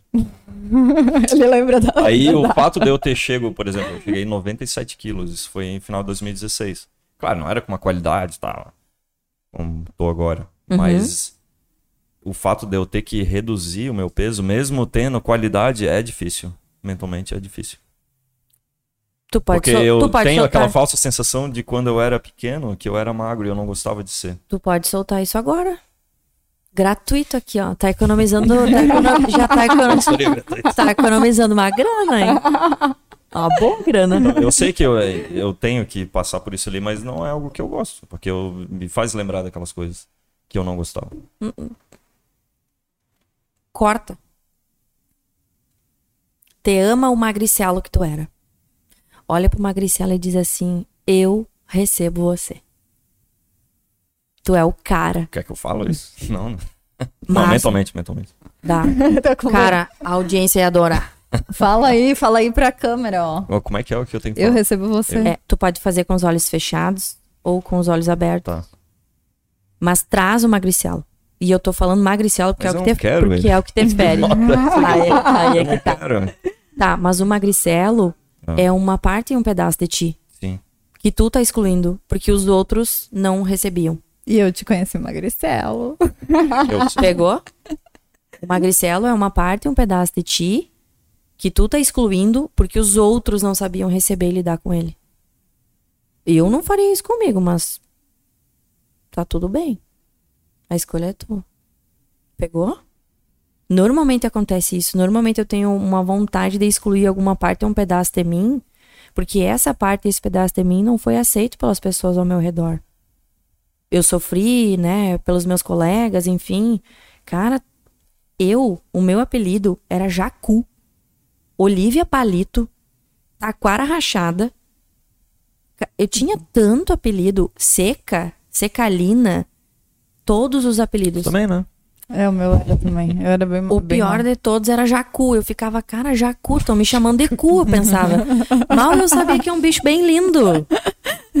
Dias eu vi um Jacu, Tobias, aquilo ali é um Jacu, amor. E o cara, estavam me chamando de linda e eu sofri um monte. Que merda que não tinha Google naquela época. Senão eu ia olhar lá, o que, que é Jacu, né? Aham, Mas por isso que vem a campanha tão grande do bullying. sim. A minha filha essa semana chegou em casa, a Alessa. A Alessa é bem autística, bem. E, e ela tava falando alguma coisa assim da escola e tal, né? Ah, ela pedi, ela, eu dei a ideia pra ela se ela queria levar massa na escola. E ela, massa, mamãe? E eu disse, sim, filha. Daí eu já peguei na cabeça dela assim, cara, o que que os outros vão pensar? E eu, puta que o pariu, a minha filha tá entrando na caixa. O meu cérebro fez assim: faz alguma coisa agora. faz alguma coisa agora. E eu, filha, olha bem pra mãe. Vamos fazer uma massa, quer levar e ver e vivenciar a experiência? Vamos, mamãe, mas bota requeijão, diz ela. Tá. Fiz uma massinha ali pra ela, botou requeijão, foi pra escola. Não falei mais nada pra ela, né? Porque com criança, gente, fica a dica, hein? Tu não fala pra criança, faz isso, isso, isso. Tu vai dando as passagens. Entendeu? Então eu não disse pra ela, filha, ó, vou botar a massa, se acontecer isso, tu faz isso. Não. Vai vi- e vive. Esperei ela chegar da escola. Quando ela chegou, a primeira coisa que eu perguntei, e aí, filha? E a massa? Mamãe, eu comi e teve uma coleguinha que quis comer comigo. E aí a Cecília, que é a mais nova, ela ficou estranha. Aí eu peguei aquilo na Cecília e disse assim, Alessa, a mamãe vai te ensinar uma coisa. Tu quer aprender? Pegaram? A maioria dos pais faz o quê? Eu vou te ensinar uma coisa, blá, blá, blá, blá, blá, blá, blá, não é? Não. Filha, eu vou te ensinar uma coisa. Tu quer aprender? Aí a criança vai fazer o rapport. Ou ela vai dizer, eu quero, e aí tu entrega, ou ela vai dizer, não quero. E aí tu não entrega. Não insiste. Entendi. Pegaram? Uhum. Já fica, fica a dica. Bem legal isso aí. É, e, e Luana, essa dica vale ouro. Uhum. Muda toda a forma como a criança vai funcionar na vida adulta. Ela vai ser um, um mestre da escolha. A Sim. criança não vai escolher nada que não seja o otimal para ela. Toma água. Não, não quero. Meu corpo não precisa de água agora. Verdade? É, na verdade eu acho que sim. Eu não queria porque tu tá me pedindo para tomar água. Ótimo, beleza, que bom que tu ouviu teu corpo. O corpo fala, né? E aí eu disse pra Alessa, Alessa, filha, olha bem pra mamãe então que eu vou te ensinar. Se tu abre o teu potinho da massinha e um coleguinha olha e diz, eca, que nojo, o que que tu faria? Ai, mamãe. E eu disse, então olha pra mim que eu vou te dizer. Olha bem pra cara do teu colega e diz, sai daqui que eu não vou te convidar. Ela deu um pulo pra cima. E eu disse, filha, tu ainda pode adicionar. E a massa tá uma delícia. Eu lembrei da história do meu irmão, que a minha mãe levou. A gente morava perto da escola, né? Aí eu sempre, muita vergonha, né? Sempre, né? Mas claro, meu irmão tem. Eu, eu- tô com 33 e tem 40 e tantos, né? Toda linda sofre desse mal. Ai, Da que coisa- vergonha. É. Olha, toda linda, adorei. Mas, ai, eu sofri muito bullying de não ser linda, sabia? Na, na escola. Aí, A Gisele também. de ser a excluidona, assim, sabe? É, e, e daí o meu irmão, a minha mãe levou uma fatia de melancia, sabe? Uhum. Eu falei, gente, se ela fizesse isso comigo, eu ia morrer, sabe? Mas o meu irmão. Daí eu falei, mano, mas o que que tu fez ali? Eu comi. e tava muito bom. Eu lembro quando eu era pequeno na escola, minha mãe, ela fazia pão, tipo, ela preparava assim o meu lanche. E daí eu chegava na escola e a maioria do- dos colegas, era bolacha que levava de casa ou comprava na cantina e eu sempre levava o meu. Daí eu lembro que eles, brin- eles alguns, assim, teve uma época que, ah, zoaram assim, eu lembro que minha mãe falava, ah, disse que é, a tua mãe colocou gotinhas de amor no teu. Meu. Tipo uma coisa assim, eu falo, e eu lembro que tinha um amigo meu que sempre queria comer meu lanche. Porque tinha gotinhas de amor. Sim, ele queria sempre Até hoje ela dele. põe gotinhas de Tu amor. vai ligar pra tua mãe e dizer que eu tô mandando um beijão pra ela. Baita Mas a- mãe. a, dona baita Rita mãe. cui- cuidou bastante, né, dessa Essas questão coisas de o cara mente, grava, né? né? Tu Grava. vê, assim. Grava porque é do ser. Uhum. Tudo que é congruente. E até hoje ele fala quando come a comida dela que tem gotinhas de amor. É. É bem legal. Aquilo te E, eu pegou, e pegou pra mim, que eu também falo que eu ponho, né? Ai, que massa. É bem legal. Por mais mães assim no mundo. que põe gotinhas de amor É. na comida. E que também tudo bem com- tudo, né? comprar o lanche da escola Sim, um sim, dia, né? sim. Porque também tem algumas mães que são meio extremistas. Ah, agora é só comida assim e tal. O nosso lanche da nossa época era muito legal. O meu lanche, eu lembro do gosto do café com leite, do pão que a minha mãe fazia com a, com a manteiga. Uhum. Na, teve uma época que chegou na minha cidade mortadela bolonhesa. Uhum. Gente, aquilo em fatia. Não era em fatia, era em pedaço. E eu lá, faceira, abrindo a minha lancheira, aquele pedaço de mortadela bolonhesa. Tinha criança que estranhava. Lancheira era legal, né? Era. Levar lancheira daí. Tinha Não, uma tinha térmicazinha e o um potinho do lanche era tinha massa. todo um esquema. isso, né? Mas deixa eu te perguntar essa As questão crianças do... ainda levam lancheira hoje? Levam, É. se preparem. É. É. Quando- que idade tem tuas filhas? Seis e cinco. Seis e cinco? Aham. Ah, que bom. Agora- A, gente, a gente sentiu, tu falou ali da questão da pandemia, a gente sentiu do Kai, que ele ficou uma semana doente, né? Que tava otite e tal. E daí essa segunda semana já tá melhor, mas daí a vovó veio, então ele tá meio que escola e casa, né? Uhum. E ele, nossa, sente bastante falta da escola, né? Do contato, né? Então, tipo, é que ele foi bem novinho. foi com sete, aham. É. Seis e meio, sete, É, o conselho é ou tu bota bem novo, né? E a criança cria o hábito, Ele nunca chorou. ou é Sempre foi porque, sorrindo. porque foi bem novinho. Uhum. E ou depois depois os três. Porque ali no meio É complicado, É choradeira. Né? É. O Kai adora, nossa, ele adora pessoas, né? Ele gosta de se relacionar. Ai, que lindo. É bem... Ele tá com que quantos meses agora? Dez meses. Dez. Mas se, tipo, ele gosta, sabe, assim, de ter É engraçado contato. que ele, ele- se ele tivesse que ele ia ficar assim te olhando. É. Ele fica, parece que te estudando, assim, sabe? Ah, olhando pra ver o que e ele vai- está. Sim, As crianças Ele até tu interage com ele. Se tu É. não interagir com ele, ele, Isso ele é, não estere- para. é estereótipo de filho mais velho. Que número de filho tu é? Eu, o segundo. Tu é do meio? Tem mais alguém? Não, só tenho. Tu é o É, que eu caçula. tô. É, isso. Tu é o caçula. E tu? eu sou a Também. caçula. Dois caçula. Uhum. Cara, os melhores. os melhores relacionamentos. Também, é. Não, eu sou do meio e o meu marido é caçula. Pensa no pau que dá às vezes. Tipo, meu Deus do céu. Né, amor? Porque os caçulas são mais... Não, os caçulas são de boas. A minha irmã mais nova é casada com um, um cara incrível e ele é caçula. E daí fica todo mundo assim: Meu Deus, mas ela tem um relacionamento perfeito. Eu olho, para, gente, não é perfeito, é psicologia da genitura. São dois caçula. Faz sentido. Cara, o caçula olha pra louça, um olha pro outro, não. Aí a do meio e o caçula, o caçula olha pra louça e diz: Não, eu vou te matar. Vamos lavar. É mais ou menos. O Renan Até adora... com louça a gente não tem problema, que eu tenho obsessão em deixar a louça lavada. Ah, tu Eu ganhou uma mega. obsessão. Nossa, muito bom. Eu tenho, eu uso, lavo. Se eu vejo, tem que lavar, tem que lavar. Viu? Esses uma são os benefícios do aqui, né? Asperger. É. Tenho que fazer. Sim. É toque. Tudo bem ter E toque. tu falou do contato, o Renan também não é não gosta muito de contato, né? Não, É que as pessoas julgam. Não, tu, não que não gosta, não é isso. É, tu Não evi- prefere. É, Não, é que eu não não me prefiro. sinto, às vezes, bem, tipo, ah, não tem nenhuma intimidade com a pessoa, eu não me sinto. Como é que se diz? Esqueci a palavra. Íntimo? É, pra fazer isso. Eu vou ficar até tocando pra quê? Tipo, pois na é. cabeça deles Pois é é. assim. E Mas eu Luana, acho que eu deveria morar nos Estados Unidos, porque lá as pessoas têm essa questão de toque, né? não, eles não Os gostam de americanos- toque. É, não, não gostam, Não. porque é uma questão cultural, né? Exato. Tipo, tu tem que ter muita intimidade com a pessoa. Muita. Não, eu bem abobada uma vez, eu fui, fui pra Austrália fazer uma formação. E aí fiz, fiz ponte no Chile. E eu toda, né, terapeuta, Aham. né? Tinha uma, uma, uma menina jogada no chão.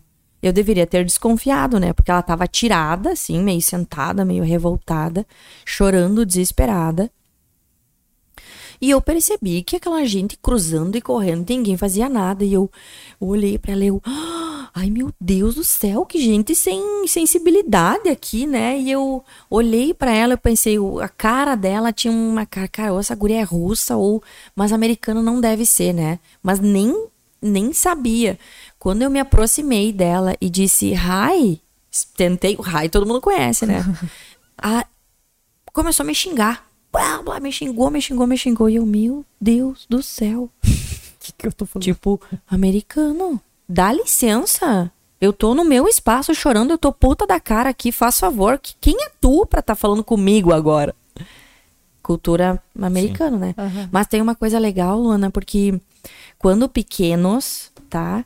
Os, os. Eu vou falar autistas, porque o Asperger é um aspecto dentro. Eles, eles eh, separam, mas eu vou falar autismo porque é a evolução da espécie. Eu acho que as pessoas julgam demais esse, esse tema. Quando tu fala, ah, eu sou autista. Hã? Tá, mas como que tu trabalha, anda, faz, come, gerencia, tem empresa, tem dinheiro?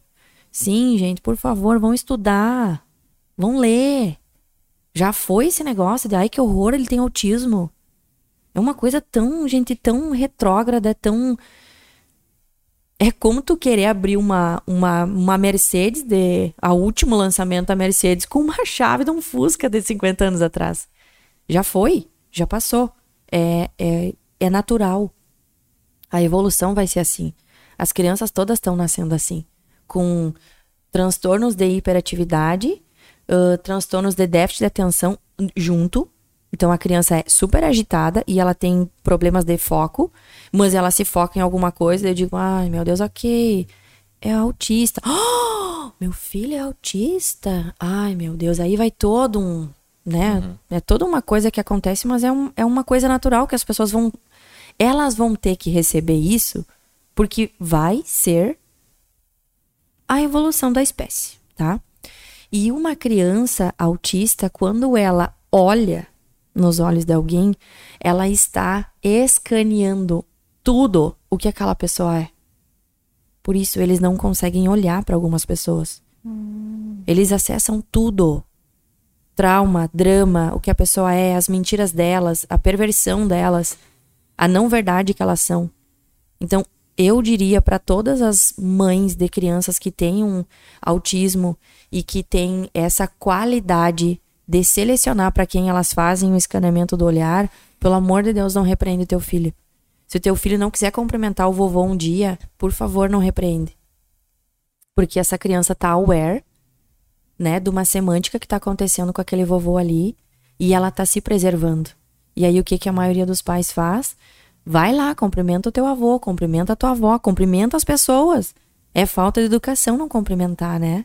Sendo que tu pode ter uma diplomacia ali, né? Fazer um- uma dupla moral ali de, cara, ele não tá legal hoje, né? Pessoal, desculpa, sinto muito, né? Hoje ele não tá legal, não quer cumprimentar ninguém e tá tudo bem, tu tá, tu tá preservando teu filho do que ficar forçando a criança a fazer uma coisa que ela tá consciente que ela não vai ficar bem.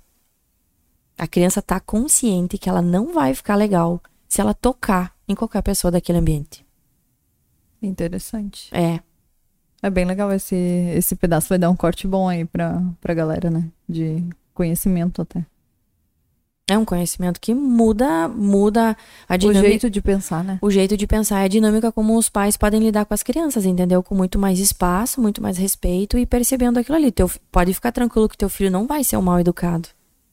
Por quê? Sim. Por que, que ele não vai ser um mal educado? Porque ele é teu filho. Sim. Tu é mal educada? Não. Então, teu filho não vai ser mal educado. Uhum. Bem interessante. Eu tenho um primo meu, de segundo grau. Ele deve ter agora, eu não sei se ele tem 40 anos ou quase 40 anos. E. é, Faz tempo que eu não vejo ele, mas minha mãe viu ele, eh, não sei se foi agora início do ano ou final do ano passado. E ela me falou: Ah, sabe o. Meu, teu primo lá? Ele, ele foi diagnosticado com autismo. Tipo, eu, eu fui no aniversário, ele tava lá, daí a mãe dele me falou. Falou pra minha mãe, né? Uhum. E ele veio e falou, tipo, super contente, assim, porque ele chegou. Ele conseguir. Eu, eu nem lembro, eu sei que ele foi dar aula em algum lugar e ele teve que passar por uma psicóloga e de, algum- de alguma forma ele foi diagnosticado com isso. E ele ficou muito contente porque ele conseguiu explicar para ele mesmo várias coisas da vida dele que ele teve durante toda a vida que eu lembro que na escola ele tinha problema, a mãe dele era chamada, não sei o quê, que ele tinha vários problemas que aconteciam. Que nem eu brincava com ele quando era pequeno, era era normal assim, mas com outras pessoas eu lembro que ele tinha tinha Porque algum ele tava aware. era diferente. Só É. que naquela época, não sei, ninguém sabia explicar Não. isso e era tratado de outra forma. E isso atrapalhou de certa forma a vida dele inteira. E agora, com quase 40 anos, ele consegui... ele foi diagnosticado e ficou tipo. Ele até mostrou: olha, eu tenho minha carteirinha aqui, ó. Que Eu tenho legal. minha carteirinha de. Eu não Autista. sei como é que é essa carteirinha, eu não cheguei a ver. Mas eu sei que ele, por exemplo, no mercado, acho que tu usa, né? Pra pegar fila preferencial, acho que tu pode utilizar, né? Eu, lembro, eu me lembrei disso agora. Ah, que legal, tu Que viu? ele, o, O diagnóstico ele ter serviço diagnosticado, ele ficou vida. muito feliz, assim. Ah. Que ele conseguiu explicar pra ele mesmo por que, que ele era desse jeito. Cara, porque, assim, Tu já teve alguma. Aconteceu? Já aconteceu alguém de chegar em, em ti ali E tu e passou que- por isso também? Passou a vida inteira e não sabia que tinha isso? sim, muito. Eu, eu, eu, eu tenho no meu consultório e, e eu lido Renan muito. Hoje em dia tá melhor, tá? Mas eu tenho alguns clientes que eu falei, essas pessoas sumiram do meu consultório por dois, três anos, me julgaram pra cacete. Né? O que, que ela é? Não é médica, não é isso, não é aquilo. E eu lá, tá, cara, tá tudo bem. Né? Depois de dois, três anos, a pessoa voltar e dizer assim, cara, olha que legal que Santa Maria tem profissionais qualificados. Desculpa por ter. Eu tenho, eu, eu tive um caso de uma mulher que voltou comigo, me mandou uma mensagem enorme no celular. Uma, uma pessoa com um conhecimento enorme no meio jurídico. Mandou uma mensagem enorme no meu celular, pedindo desculpa e se retratando que ela foi super grossa comigo. Ela botou o dedo no meu rosto e, ó, tu se detenha em fazer em mim terapia crânio-sacral e nada mais, porque eu não estou te pagando pra fazer outra coisa. Eu disse, olha, é que tu tá me pedindo pra tratar algumas questões bem específicas tua com a tua filha. Se tu não tiver esse conhecimento aqui, o, o resultado desse tratamento não vai avançar. Eu preciso que tu tenha esse conhecimento. E aí foi super, super desconfortável, assim. é, Cancelei ali os atendimentos com ela e tal. Ela andou, rodou, foi pra Gramado, foi pra São Paulo. Três anos depois ela me escreve. Cara, eu investi. Ela disse: já que eu tô aqui porque eu queria me retratar, eu investi muito dinheiro. Andei por aqui, fiz aquilo, fiz aquele outro. E eu lembro que na época o meu atendimento era 180 reais.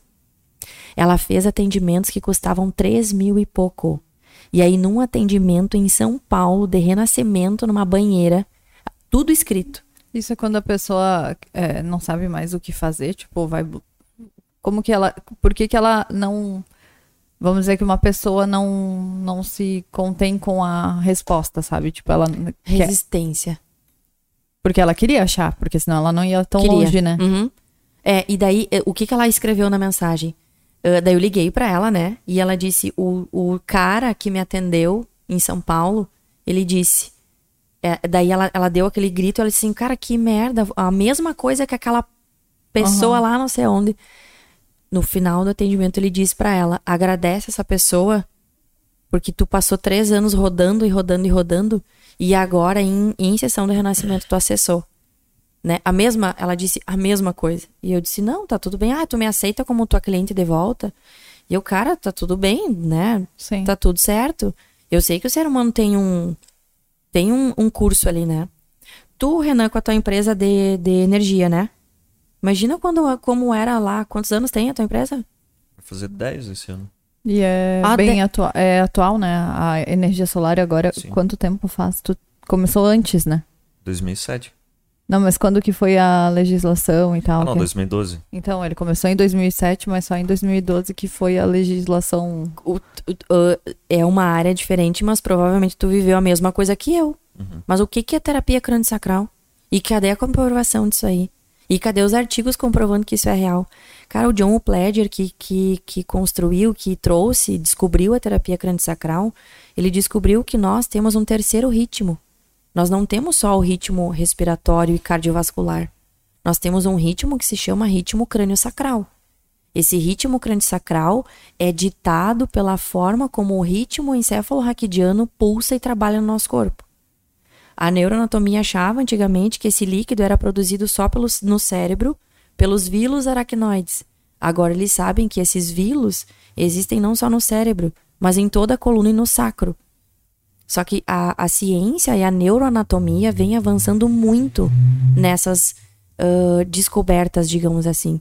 E aí, uma coisa há 10 anos atrás que era considerada uma loucura, hoje tá tudo explicado, né? Tá tudo ali, tá tudo com dissecação anatômica, com a, a, a tecnologia a serviço da vida, né? A engenharia, a, a nanoengenharia, digamos assim, que é aquela, aquela parte da engenharia que, mecatrônica que produz coisinhas pequenininhas, como eu consigo entrar num coração, descobrir qual é a válvula que está com defeito e se isso está sendo aqui, eu consigo entrar lá dentro e verificar, né? Sim. Se não fossem esses, esses exames, a gente ia saber que essas coisas existem, mas não íamos conseguir comprovar. Então eu falo para as pessoas assim: cuidado quando tu diz que uma coisa não é fidedigna porque não está comprovada cientificamente, porque a própria ciência ela é mutável. Uhum. Antigamente, tu não podia fazer isso porque era ruim.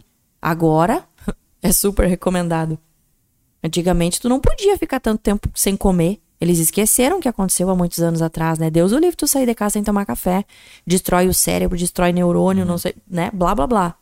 Agora, por favor, faça jejum intermitente. Sim, vai mudando, né? Vai mudando. Então, as pessoas têm que parar de... Ah, porque isso aí não é comprovado. Uhum. Cara, é como... E quantas, quanta, é, quanta, quantos profissionais fazem isso no Brasil? Tu tens ideia? Tipo, esse atendimento? Existe um site, Luana, que é o Pledger Brasil, tá? O instituto se chama o Pledger Institute. Mas no Brasil tem uma sede que fica em Teresópolis. E se tu escrever no Google terapia crânio-sacral, o Pledger, que é, é, bem como se diz, tá? Ao Pledger em, em inglês, uh, vai aparecer o site do o Pledger Brasil, tá? E ali eles conseguem mostrar para ti onde tem terapeutas no mundo todo. No Brasil eu não consigo te dizer, a não sei que eu pego meu celular e olhe, mas em Santa Maria, com daí a crânio tem níveis, tá? Tem crânio 1, crânio 2, somato, tem alguns profissionais que não atingem somato, tem profissionais que fazem níveis mais avançados. Em Santa Maria, por enquanto, talvez Porto Alegre, talvez na região, eu seja por enquanto a única terapeuta, eu posso estar falando uma coisa equivocada, Sim, que tá? Não Teria que verificar. Certeza. Mas até então eu era a única terapeuta com um nível avançado. Que a, a crânio vai avançando e quando fecha a turma para fazer um avançado, é um, um, é um nível bem avançado mesmo que a gente trabalha só com liberação do trauma em memória. Sim. Mas em Santa Maria tem profissionais excelentes que trabalham com essas liberações e elas conseguem dar conta do, do, do serviço, sabe? Não é porque eu sou uma terapeuta que tem um nível avançado que só eu faço o bom. Aqui em Santa Maria tem muita gente boa, é só pesquisar que a galera vai encontrar pessoas que estão fazendo um bom trabalho. E além de tudo, tu dá palestra e tá sempre Sim, envolvida, né? É, porque na verdade eu trabalho com Access Consciousness. Access Com o segundo nome difícil. O segundo nome difícil. Access Consciousness, acesso à consciência. Então, eu trabalho com facilitação de acesso à consciência com Access Consciousness e trabalho com terapia crânio-sacral a partir do Pledger Institute. São duas técnicas que convergem, uma me facilita muito com a outra. E o Access é uma. Vocês já ouviram falar nas barras de Access? Eu não. Tu já, Renan? Não, só no teu post. Eu é, tava olhando. É. Barras de Access também. O Gary Douglas, que é o cara que criou o Access, também coincidentemente descobriu há mais ou menos 30 anos atrás. Ou a terapia crânio-sacral também, só que são em, em, polos diferentes, tá? E, e as barras foi, foi canalizado. Gary Douglas era um sensitivo, tá? E ele canalizava para algumas pessoas. Por exemplo, as pessoas contratavam ele, ai, vem cá que eu quero quero ver se isso aqui que eu vou fazer é isso mesmo. Tipo, meio que um. Ele era um. Aqui, acho que chamariam de guru, tá? Sim, eu tava pensando nisso. É, eu acho que eu peguei na tua cabeça. Ele... eu tava pensando em guru. Ele era meio que um canalizador, tá? E aí um cara chamou ele e disse assim: Gary, eu vou fazer uma sessão de quiropraxia e eu quero que tu canalize para mim nesse atendimento. E o Gary tava depressivo. Ele não aguentava mais a vida dele. O, o, Gary Douglas já foi milionário três vezes e faliu, tá? Hoje ele, ele estabilizou. E quando ele tava nesse momento super difícil da vida, querendo separar de novo, tava uma macaca. Ele percebeu estranho aquele convite, ele nunca tinha feito aquilo. Tá, mas o que, que tem a ver eu ir canalizar e tu vai lá fazer sessão de quiropraxia? Não tem nada a ver, né? Mas ele percebeu uma coisa, ele disse assim: Eu vou. Sabe aquela intuição que dá e diz: Não, eu vou. E quando o cara tava fazendo o atendimento no, no, no cara que chamou, ele teve uma visão das barras e que era para fazer assim, assado e tal. E foi super difícil o início do Access, porque uma coisa canalizada já é uma coisa mais esquisita, né? Muitas pessoas já acham que Isso aí não vai dar certo. tem caroço nesse angu, é um charlatão, né? O negócio deve ser uma bobajada. E eu fui indicada por uma mulher muito séria de Cascavel, que são os criadores da reprogramação biológica. Tem outra coisa que a gente faz também. Também sou Aham. reprogramadora biológica. E também sou, tu vai gostar, Renan, terapeuta na teorética. O que, Só que é isso? o que, que é isso? Terapia na teorética. Não, mas sabe o que, que eu, eu, eu vou dar um só, antes de tu explicar. Eu lembrei da gente que a gente, o Renan me pediu em noivado, casamento lá na Comic Con Experience, né, em São Paulo, que a gente, que ele é nerd e acabou me incentivando a ser também, né, nessa vida toda.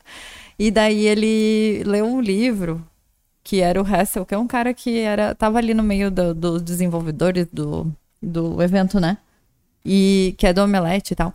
E daí ele lembra que, tipo, se, como é que era a história do, do Passa no Não, Hessel? é que eu comprei o livro deles, que era o Almanac do Cinema. Uhum. Que era dos três criadores do site Omelete.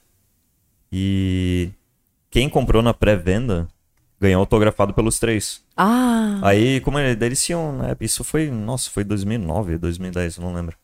Aí eles, daí o Érico Borgo, lá, que era um dos criadores sempre, que agora não tá mais no Omelete, ele, ele zoou assim, ah, pra quem comprar a Lenda da Assinatura, eu vou passar aqui no, no Hessel, esse livro vai ser passado nele pra dar sorte, uma coisa assim. ah, que É, legal. daí, Daí- ficou isso aí. Daí eu comprei o livro, eu tenho o livro até hoje, né? Aí lá no dia, tipo, é que na verdade deu um problema lá. Primeiro É. eu, tipo, nós tava na fila, pá, ficamos horas ele na pensou fila, tudo horas, isso, né? Como que ia stand. me, me entregar a aliança e tal. horas né? no stand do não Omelete pra chegar lá e tirar foto com os caras. Aí quando tinha nós, eu e a Luana, tinha um... Um casal, um- algumas casal- pessoas ali. Eles estavam na nossa frente ou tinha mais alguém na nossa não, frente? tinha entre alguém eles? na frente e um casal. Tá, então tinha alguém na nossa frente e um casal. Uhum. que Aí já era casado, horas tinha ali, filho tudo. Horas, horas a fila. Daí quando chegou E na cabeça casal... dele já tava que ele ia me pedir em Chegou esse casal, daí começou. Ah, ah. Porra, os caras estão ali. Tão estragando minha cara. Ficou uma hora essa merda. Eu, como é que eu vou fazer agora? Vai ser ridículo. Tipo, eles fizeram dever uma pessoa, daí nós vamos fazer de novo. tipo, ah, que bosta. Daí eu comecei a xingar assim, tipo, fiquei, Ele ah, falou meu, na que minha. merda, não sei é, daí ele falou: Meu aqui." Deus, Ah, eu ia cara. te pedir em casamento ali. Daí eu, Merda. como assim? Tipo. Pô, legal. Aí, tipo, daí ficamos naquela lá, lá, lá, lá, daí chegou a nossa vez, a gente tirou foto lá com o pessoal do, do Omelete. Eu né? já, E os saímos fora e discutindo, né? e nem deu bola, assim, pros caras, praticamente. Mas tu já sabia. Não, porque ele não, contou eu contei quando. na hora, eu fiquei, porque eu tive que falar, porra, eu vou fazer igual, ia ser um mega ridículo, assim. Tipo, imagina, aconteceu tudo, daí todo mundo, Ele ia "Oh, fazer não sei o isso, quê." porque saiu no- Saiu ao vivo, eles estavam É. transmitindo no YouTube, tipo, ah, daí eu vou, daí vem uma pessoa e eu vou fazer a mesma coisa. Parece tipo, que o Renan ia copiar a ideia É. do cara que Mas fez na como que ia frente, copiar? né? Tu tava com uma aliança na mão. Pois Sim, é. mas... é, Mas o Renan ficou desmotivado, tava até com o olho É a mesma coisa lágrima. que eu falei, por exemplo, assim, ó. tipo, ah, vamos, antes de iniciar aqui, tu me conta alguma coisa. Aí, depois tu vai me contar de novo, não tem mais a mesma graça. Ah, tu não Então, gosta. se alguém já fez isso, eu Tu vou fazer não. de novo, qual é a graça? Tá, Não ia- tá, mas daí a não ia gente. ser, ah, meu, olha ali, fazendo igual, cara. Tipo, ia ser uma coisa assim. Aí a tá, gente- daí a gente tirou foto, pá, daí saímos discutindo, não sei o que, não sei o que, não sei o que. Já era o final do evento, no domingo à noite, devia ser quase 8 É. da noite. E eu querendo minha aliança Daí, pra vir morar em Santa Maria, né? Não, daí ainda acontece outro fato. Que, tipo, nós andando, daí tinha, tinha pessoas de cosplay, né? Que são vestidos caracterizados de alguns personagens. E tinha um cara vestido de Deadpool. Sabe o personagem de Deadpool? Não. Conhece? O super-herói? Alguém conhece? Conhece. E ele, tipo, ele faz muita brincadeira, zoação. Aí o, bom, o cara tava bem caracterizado. Quer dizer, não sei se era um cara. Ele é um mulher, é um herói- Tipo, e uma mão. mulher vestida de Ele é um herói tipo Homem-Aranha, assim. É, sabe? mas ele é um Ah, tá. anti-herói. né? Show. Anti-herói. Aí, aí tipo, nós tava andando, daí o cara, tu, tu, tu, tocou a minha pescoço, eu virei, aí ele pegou e fez assim, ó. Ai, Ele pegou- um beijo, ó. E. Fez assim. Sua cara. No era- Renan. Talvez era uma mulher, talvez era uma mulher. Não, tinha Tava, tava de máscara, assim, né? tipo, tava todo caracterizado de Deadpool. Daí fez isso e eu fiquei. Daí a Luna. Que porra é essa? Daí eu, tipo, falei, eu não Só que o Deadpool, noivei. o Deadpool faz essas coisas. É. Ele Sim. faz zoeira. É. É, ele, eu não noivei ainda o meu, meu namorado beijou o Deadpool, sabe? Aí eu falei, isso aqui tá tudo errado, vamos voltar lá e vamos noivar. Daí nós voltamos lá. É, só que aí, Ah. tipo, a Lona não entrou mais na fila, entrou lá na foto, chamou o pessoal ali Deu de daí? Diniz, que não Sim, eu também falei, não tá o mais meu, omelete, o meu e contou namorado. toda a história é, pra, ele, pra ela. Dela, não, pera, vamos fazer de novo. Ah. Ah. Daí, a gente, tipo, ah, voltamos. Aí a força do feminino. É. Daí, eu, daí eu lembro que eu falei. Foi tu que falou ou foi eu que falei? Pra Não, tu queria o Marcelo- Hessel, Ah, é. chamar o Marcelo Hessel ali, não sei o que, isso, isso, isso. Daí ele veio lá, daí a gente fez isso aí. Não, daí tu É. pegou a aliança Daí e eu peguei a passou aliança nele. e contei pra ele. Ah, eu contei pra ele isso, benção. mas, tipo, eu nem lembro se ele lembra disso. Não, ele não lembrou. Ele mas- não lembrou na é, hora. Não, ele não lembrou, Desse mas o Renan pegou livro, a aliança, impactou, passou né? nele, É, falou eu, assim, ó, eu, eu vou passar Não sei se vai dar sorte. Ele ainda falou assim, não sei se vai dar sorte. Ah, Aí eu lembrei que tu falou dessa coisa de energia, né? Aham. Que daí o Renan pegou, passou as duas alianças no Hessel pra dar sorte. Boa. Estamos juntos até hoje. A gente até vou- saiu no Snapchat, no Omelete, né? É, Nem tem. A gente vai esse ano pra, pra É, feira tam- A de gente já novo, comprou né? as passagens e, e e os ingressos. vocês estão casados há quanto tempo? Ai, olha, desde esse fato vai, vai- faz três anos e meio.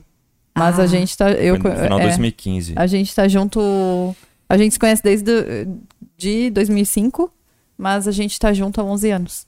Assim, Lindo. entre namoro, né? E agora eles e criaram um Telegram específico ali sobre o da CCXP, que é a Comic Con, né, desse ano. Uhum. Que faz dois anos que não tem por causa da pandemia. Daí perguntaram, ah, conte sua história, né? Daí eu fui lá e contei. tadadã, E a gente tá pra. Não, e agora a gente tem um filho e, pô, eu queria fazer de novo. Eu queria lá mostrar pro resto que deu os potes. Ah, legal. Porque esses dias eu postei no ninguém me Insta- respondeu, é, né? eu, eu postei no Instagram e ele veio, ele conversou comigo no DM. É um cara famoso, assim, sabe? No Sim. mundo nerd. Aí ele, kkk, meu, que massa que deu certo. Eu falei, "Enqu- por enquanto tá dando. Aí eu falei essa questão de energia, né? Sim. Que daí, tipo, a gente idealizou aquilo, né? O Renan idealizou que ia ser. Não, e sabe o que é pior ainda? Tipo, tem mais um plot twist. A gente saindo do evento, daí, tipo, tinha A gente ônibus pra levar todo é. mundo até o metrô, sei lá onde, que era lá em São Paulo. Aí o casal tava na nossa frente de novo na fila. Daí, porra, Mesmo? vocês são aqueles, né? Daí os caras, ah, sim, mas a gente já, Então, já tá casado, não sei o que. Deu. Mas que merda. vocês fizeram ali, cara? Que merda. Tipo, eles já. Eu acho que eles tinham até filho. Estragaram meu noivado. Imagina ele, ele tava com todo o mapa na cabeça dele de cada milímetro, tava tudo calculado. No final, a história foi mais legal. Foi. Aconteceu todas essas coisas. E vai que rola agora, né? Vai que. É. É, ia ser interessante. Ficaria Eu legal. acho que eu vou mandar mensagem direto pra ele. Daí, ele é Ah, meu amigo. Eu agora. acho. Tem que mandar mais no e-mail. Manda Fala, mais. olha, tua energia é boa. Não, eu botei. Ah, eu botei assim, ó, além de tudo, santo casamenteiro. E daí eu botei o Boa. nome dele. E daí ele assim, meu Deus, mais uma profissão pra mim. que é essa Viu? questão de energia, né? Show. Achei bacana. E agora fala aí, então, da. Como é que é o nome difícil que tu falou? É terapia. Mas é eu tava. terapia. eu- Ana Teorética. Ana Mas o, Teorética. onde foi que a gente chegou no Terapia na Teorética? Que tu falou que tu, que tu fazia outras coisas. Daí eu falei da repro... Ah, nós estávamos falando das barras. Sim, das Isso. barras.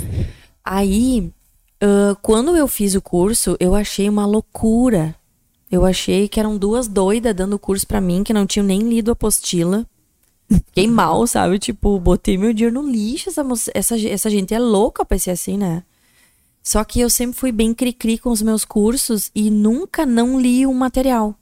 E aquele material me deu tanto asco assim que eu não queria nem ler aquilo. E na época nós praticávamos cabala com Tobias. E aquela apostila caía da prateleira. Eu ia pegar lá um livro pra ler, pleft aquele negócio no chão. Lá pela terceira vez que aquele negócio caiu, eu olhei pra aquilo e disse assim: tem alguma coisa aqui, né? Ou eu boto fora, porque ela, né, a cabeça do do não tem nada externo acontecendo, né? Ou eu vou ter que botar fora isso aqui, essa apostila não tá tendo um lugar aqui, né? Ela tá caindo toda hora. E aí resolvi ler. Eu consegui ler toda a apostila e eu fiquei chocada com o conteúdo. E eu disse, tá, vou começar a aplicar isso aqui no consultório e vou ver no que vai dar, né? E aí eu lembro que eu fiquei morrendo de medo porque, tipo, eu ia ter que como que eu vou dizer pros meus clientes, olha, tem um negócio estranho que nem eu confio. nem presta aí tua cabeça, né? E tu tá pagando. Sim. E aí foi muito legal porque alguns, alguns ah, pacientes, alguns clientes, eles confiavam tanto naquilo dali que disseram assim, não, já que o que tu fizer pra nós tá bom. E eu comecei a me assustar com o resultado. Por exemplo, o Tobias, ele tem o toque da não louça. Tá? Ah, ele nunca lava. Agora ele lava, mas ele nunca lavava. Ele tinha uma postura proativa horrível, assim. E daí era eu com aquelas duas crianças daquela casa, naquela zona, aquela bagunça, e o cara não se ligava de lavar uma louça, varrer, ajudar a fazer alguma coisa. Eu lembro no dia que eu corri as barras dele, eu tomei um susto porque ele tava na cozinha lavando a louça que ninguém tinha pedido. Eu lembro que ele torceu uns panos, eu pensei, ele nem sabia que esse cara sabia mexer em pano de chão. Qual? Ah, sim. Ah, ele fala que é a sensação que tem. Ah, E esse filme é bom. É, então, assim, a, a sensação que tu tem quando tu corre tuas barras é literal, como Sem Limites ou Lucy. A, a potencialidade de sinapse cerebral fica muito aumentada. Então, agora que o Axis já tem 30 anos, tem médicos que começaram a se assustar também, se surpreender com os resultados, começaram mais pesquisas. Mas isso é o quê? Uma técnica? É uma Tu técnica. Que tu... É, Ah, é tá. uma técnica, é a porta de entrada. Então, barras de Axis em Santa Maria tem mais que. O que, que tem mais em Santa Maria? Antigamente era X, agora é o quê? Manicure, né? Salão manicure. Barbeiro. Barras de Axis em Santa Maria tá brotando e isso é maravilhoso porque quanto mais as pessoas correrem barras, mais cérebros altamente criativos a gente vai ter aí. É, Aham. Tem que experimentar, tem que ir lá, né? é, pois é. Interessante. As pessoas têm a sensação de deitar na maca às vezes e oi, não aconteceu nada, tá? Mas chega em casa, lava a louça, arruma a casa, a criatividade vai a mil. E aí Pra dizem, quem "Ah, já faz isso, ele sabe pra quê? Então. talvez aumente. É, Mais aí. Pronto, É perfeito. Mas aumenta, mas aumenta Charles, Te tu vai incomoda? fazer também, Charles? Não, não me incomoda. não, ser muito, te aumenta ser muito, incomoda tu ser muito. Não, é que daí eu fico pensando, meu Deus, o que que eu vou fazer? Exato! O que, que eu vou criar se eu É que, fizer tipo, esse eu, negócio? eu gosto, tipo, eu tô fazendo, eu já tô pensando no outro, assim. Que nem, ah, eu chego, que nem, vou dar um exemplo. Peguei o, o nosso filho Ele na dá escolinha. conta do filho, da casa, Daí da eu academia, pego ele na escolinha, eu chego em casa. É, tipo, uma metodologia minha pra poder dar tempo de fazer tudo. Chego em casa, boto ele no chão, daí ele vai brincando rapidinho, faço a comida dele, esquento, boto ele pra sentar, dou comida pra ele, deixo ao mesmo tempo ele vendo um desenho, enquanto ele ainda tá sentado. Nesse meio tempo eu pego a roupa suja dele, que veio da escolinha, já lavo, porque provavelmente ela está suja de comida. Ele é meu. meu... Daí eu já vou lavando e já boto, ou vai ter que ficar um pouco de molho, ou já vai pra máquina de lavar com outras roupas. Uhum. Daí nesse meio tempo eu já volto, esquento o leite dele, começo a dar o leite dele, pra tentar fazer ele ficar sonolento. Pra poder dormir, porque nós temos aqui na academia, senão ele vai ficar incomodando na academia. Daí o meu treino não é tão bom como poderia ser. Ah, massa. Daí eu preciso fazer ele dormir pra chegar lá dormindo e ficar no quartinho lá dormindo até a gente terminar o treino. É Tudo uma- porque se eu fizer, o Kai não dorme. É. É, ele tem mais manha comigo daí. Tipo, Manha? a gente mudou. É, a Aí gente eu- mudou faz pouco tempo essa, essa Aí se técnica. uma coisa sai fora ali, já pode tudo. assim. Na porque não dá o tempo, o tua, tempo né? E como dá. que tu fica? Ah, o Se alguma não coisa gosta. dá errado? Não, É. Deus ah, eu não gosto, né? Então, vamos correr barras. Né? Tu vai ficar mais tranquilo. Não que tu vai ficar. ah, não é uma questão de que tu vai aceitar mais as coisas, entende? Mas provavelmente tu vai ficar mais espaçoso. Beleza, a criança tá chorando, eu vou fazer minha academia igual. Como pode melhorar? Não, não, eu até, pra mim, eu não me importo se ele chora. Eu É, não tenho, eu eu, não tenho, eu não consigo ter empatia pelo choro dele. Uhum. Tipo, ah, que nem aconteceu já, que nem a Luana ainda não tinha chegado em casa, eu cheguei com ele da escolinha, daí eu boto ele no chão, vou fazer a Mesmo comida. esquema. Uhum. Daí ele pegou e começou a chorar. daí eu, ah, para de ficar chorando aí, tá se fazendo. Ele tem 10 pegou e meses, parou. gente. Ele parou. Daí eu fui lavar a roupa dele, enquanto esquentava o negócio, aí ele veio, eu atrás de mim, cheio de sangue assim. que que Deu, porra, era sério mesmo. Mas ele parou de chorar porque eu- ele, vi- ele sabe que eu não vou dar bola. Claro, semântica.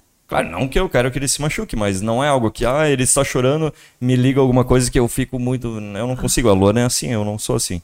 Mas se ele chorar na academia, ela vai ficar me incomodando. Porque ele tá chorando. Ah, então o Aí problema é dar, tem que dar uma mamar pra Luana, então. É tipo isso. Então eu preciso fazer com que ele não chore pra ela não me atrapalhar. Não, tu precisa. Porque ela fica muito precisa de dois mamar. A Lu, Esse- não, o jeito da Luana é ficar Não calminha ele ali, não, e ele começou a lavar louça, a lavar roupa porque era minha atividade de casa. E daí eu tinha muito trabalho pra entregar É, a ela tava com muita coisa, eu, peguei, eu pensei, ah, eu Mas vou ele é fazer isso, não se eu vou vou. começar a fazer isso, porque senão vai embolar mais, Pois daí ela vai ficar mais preocupada, não vai querer ir na academia. Foi espontâneo? Não, é só porque Tu ele pediu? não quer que eu Não, pare de eu, ir na foi academia. foi tudo, tudo é academia, tu entendeu? Boa. Foi espontâneo. é. Não, foi eu que Foi? pedi. Não, tu não pediu. Eu comecei a fazer. Ah, é pra me ajudar. Ah, que legal. Os homens estão vendo isso? É o perfeitinho? Só eu não gosto de limpar a janela. E o Janela? É, janela. Tá bom. Mas o banheiro, Já o chão, tá bom. assim, normal. assim. Mas às vezes irrita, sabia? Fazer tudo. Por quê? É, ela fica Porque daí eu não comigo. faço. Eu Ela queria se sente mal porque eu faço, não faz sentido. É.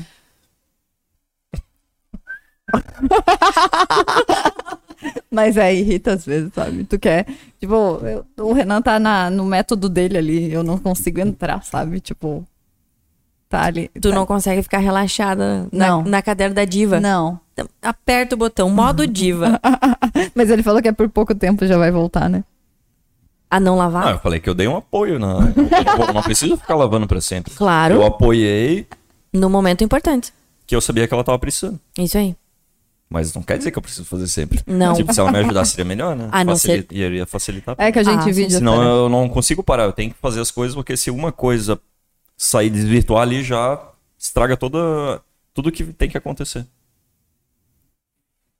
Esse, No meu dia. É, viu? Esse esquema tem. Daí eu já tô fazendo, às vezes, É, ah, tu não aí não conversa. é. Eu falei que tem. Daí ela fala coisa... assim, ah, tu não conversa comigo. Eu, não, que eu tô fazendo isso aqui hoje, eu tô pensando na outra coisa, como é que eu vou fazer pra aquele negócio amanhã, por exemplo, já tudo tem que estar dando certo. Renan, e tu, tu acredita que daqui a pouco tu poderia desenvolver um, um método teu onde tu fosse verdadeiramente confiar que se uma coisa sai do lugar e não acontece muito bem como tu gostaria, uma coisa maravilhosa vai acontecer? Tu poderia criar esse método? Acho que não. Por quê? Que, por exemplo, se eu não conseguir E na academia. Ah, não, não só na academia. Mas, por exemplo, se eu não conseguir fazer o Kai dormir na hora que ele tem que dormir, aqui ele eu vou dormir menos e isso vai me atrapalhar. Então eu não consigo ver isso como um lado positivo, por exemplo. Ah, eu Que já nem- sou ah, bem Não, mas se, mas Ah. se, se tu escolhesse. Se eu escolhesse, Uhum. mas eu não quero escolher isso. Hum, Eu não quero. Viu? É igual É eu te falei, eu é não quero que eu- ser magricelo é de ali novo. que Eu eu- não quero. É, é ali que eu pego, é ali que eu pego o cliente quando o cliente vem e diz assim pra mim, já que eu quero mudar tal coisa. Hum. Hum, vamos ver. Ah, Tá, e se tu entendi. criasse tal coisa? Não, mas eu não quero, então tu tá fazendo o que aqui? Bem interessante. Então, o, o indivíduo, o ser humano, ele escolhe a sua realidade. A minha realidade é essa, já que se der uma coisa fora do lugar, vai tudo estragar. e tudo vai estragar se der alguma coisa errada. Mas, mas pode inserir um método, porque assim como o método foi criado, mas só que o Renan acha que. Tu acha, Renan, que o método foi criado porque é, a- é o que se apresenta pra ti, né? É como que a realidade comanda aquilo que tu acredita, né? Não é o contrário Não. a Axis mostra pra gente e algumas outras coisas como metafísica ahn, e algumas outras ahn, linhas que aquilo que tu acredita se torna a tua realidade. O teu ponto de vista vai criar a tua realidade. Então, se as coisas saírem do lugar, vai dar tudo errado, a probabilidade de dar tudo errado depois é bem maior se tu pudesse colocar uma vírgula ali. Se der uma coisa errado, quem sabe uma coisa maravilhosa não pode acontecer. E deixa na onda. Vai que uma coisa boa Tipo, acontece. uma coisa que eu tenho. é, eu não sou muito afetado por problemas. Uhum. Por exemplo, ah, aconteceu um problema? Ok, é um problema. Vamos resolver. É, eu já penso qual a solução e não. Exato. Não, não fico pensando, então isso eu tenho, que é, facilita, né? Que é uma coisa que tu, pra ti é difícil, né? A Luana, ela fica, ela fica muito em cima daquilo e volta e volta e volta. Eu não, ah, aconteceu, qual a solução? Vamos pensar na melhor solução possível. Uma mente pragmática. Tem uma mente pragmática. Hum. É que acho que é mais o feminino, né? De voltar? É. Ficar vendo os detalhes e tal. E tu é, e tu é filha mais nova, né? Uhum. É. É, eu tenho, eu tenho o hábito de voltar e, ah, isso me incomoda bastante. Eu sou bem, bem é, cheia de complicações. O Renan é cheio de tenho uma- resultados e eu sou, tipo, sabe, eu tenho bastante, tipo, eu fico É? pensando, aham. Mas im- imagina se tu acha. E daí, tipo, por exemplo, olha que engraçado. Tipo, é... Por exemplo, tô triste. Daí eu tento explicar isso pro Renan, ele não entende, entendeu? Acontece muito isso, assim. Ah, não vai entender. Ele nem sabe o que é tristeza. Não, não sabe. Por que, que autista não sente dor? Não sente dor. Não, a minha filha mais, no... mais velha, a Alessa. Eu, te- eu tenho uma cena. Meu Deus. Tipo, ali eu vi, cara, não tenho mais dúvidas, tá? O aspecto da dor dela é bem diferente. Então tem que cuidar, porque chapa de fogão, coisas que são teoricamente Perigoso. perigosas, eh, na cabeça deles, tá tudo certo. Uma vez ela chegou pra mim com o dedo torto, meio pra um lado, assim, até hoje eu acho que ela tem um dedinho meio quebrado, amor. Aquele dedo dela tava assim, ó. E ela, mamãe, eu acho que aconteceu alguma coisa com o meu dedo. Eu, filha, não tá doendo? Não. É, a, a, a questão da dor pra eles é, é diferente, a sensibilidade deles pra dor é diferente. Então, é a mesma percepção com sentimentos. Não que eles são frios, entendeu? É diferente É só. diferente. Mas agora, se tu jogar uma imagem na cabeça dele, por que, que ele não quer ser magro? Porque não foi alegre ele ser magro. Então, quando Que eu. ele admira os grandões.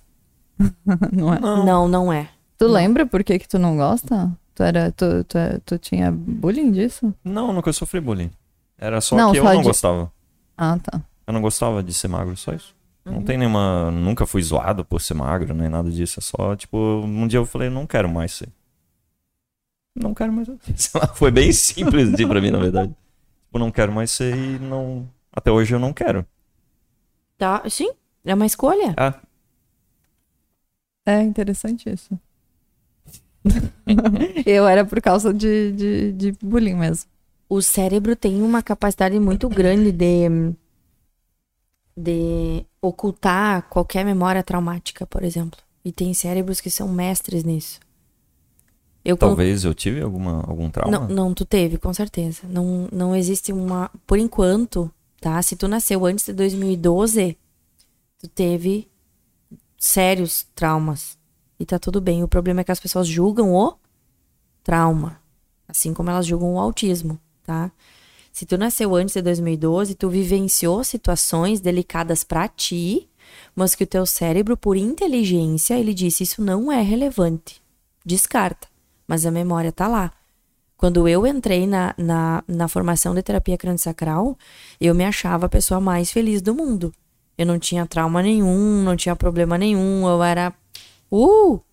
Incrível. Quando eu comecei a deitar na maca, comecei a li- liberar minhas memórias. E, e aí eu, eu, eu sofri um negócio que foi até assim: meu Deus, será que isso aconteceu comigo mesmo?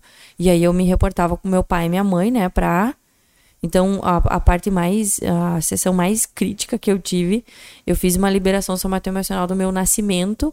E aí eu lembro que na sessão eu nasci e eu fui ser amamentada. E o gosto daquele leite era horrível. Era uma sensação muito ruim.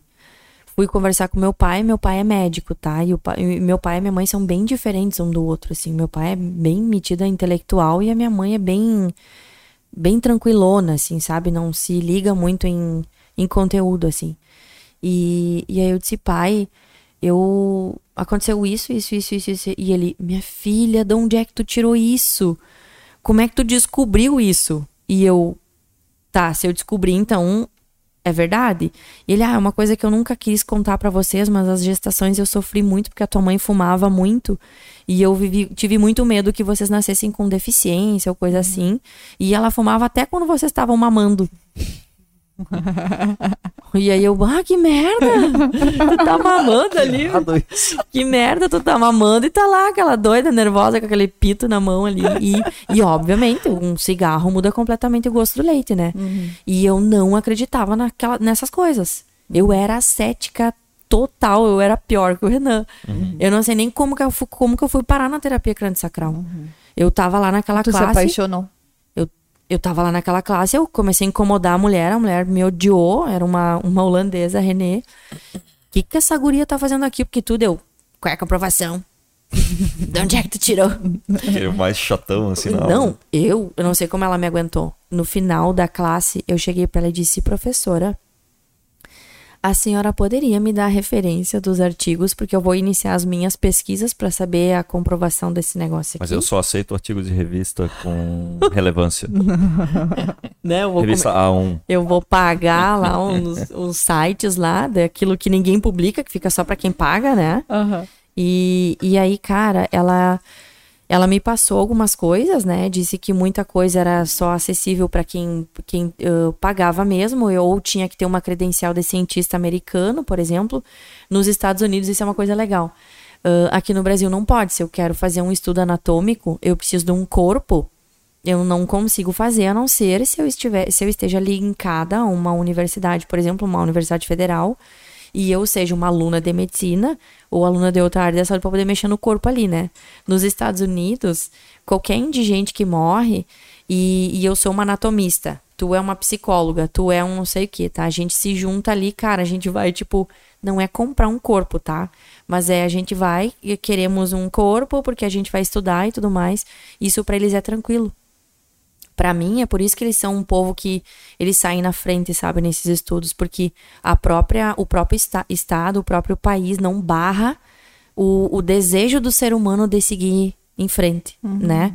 Aqui no Brasil, aqueles corpos ficam lá, a universidade precisa, às vezes, de mais para que eles possam fazer mais estudos e descobrir mais coisas, e acaba que não dá porque não não vai pra frente, né?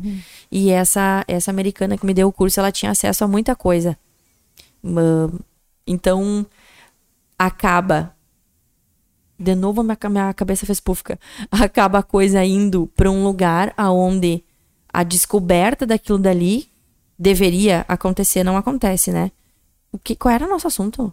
Meu, já, já Mas tá legal, tá tão legal. O Renan- Ah, vai falar que o Renan tava, tava.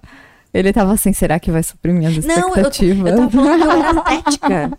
Eu tava falando que eu era Cética. cética, né? Isso. E aí eu lá naquele curso, eu disse, meu Deus do céu, ritmo crânio sacral. Minha mão aqui, percebendo isso aqui, eu. Tá acontecendo nada aqui na minha mão. Professor, não tá acontecendo nada aqui na minha mão. Tá, até que num. Daí eu fiz o 1. Eu sou bem teimosa. Até pra provar que não funciona. Uhum. Aí eu fiz o 1. E no 1 eu consegui fazer um engajamento de tecido e eu. "Ih, Meu pai. E eu não, é a minha cabeça. Para, agora eu me sugestionei. É a minha cabeça. Que merda. Que merda. Não, não está acontecendo. Botei minha mão. Não está acontecendo. Não está acontecendo. Eu não tô sugestionada e a minha mão. e eu. Que merda. Aí eu tive que. me- Meio que fui. Cara, não tem como tu negar. O negócio tá aí, tu vai ter que olhar pra isso. E aí fui. Fui indo, fui desenvolvendo. Só que quando eu fiz as minhas liberações somato-emocionais, é que eu. E, e agora o que que eu faço, né? Eu vivi esse trauma que eu não sabia que eu tinha vivido, que o meu cérebro tinha ocultado completamente por sobrevivência, por inteligência.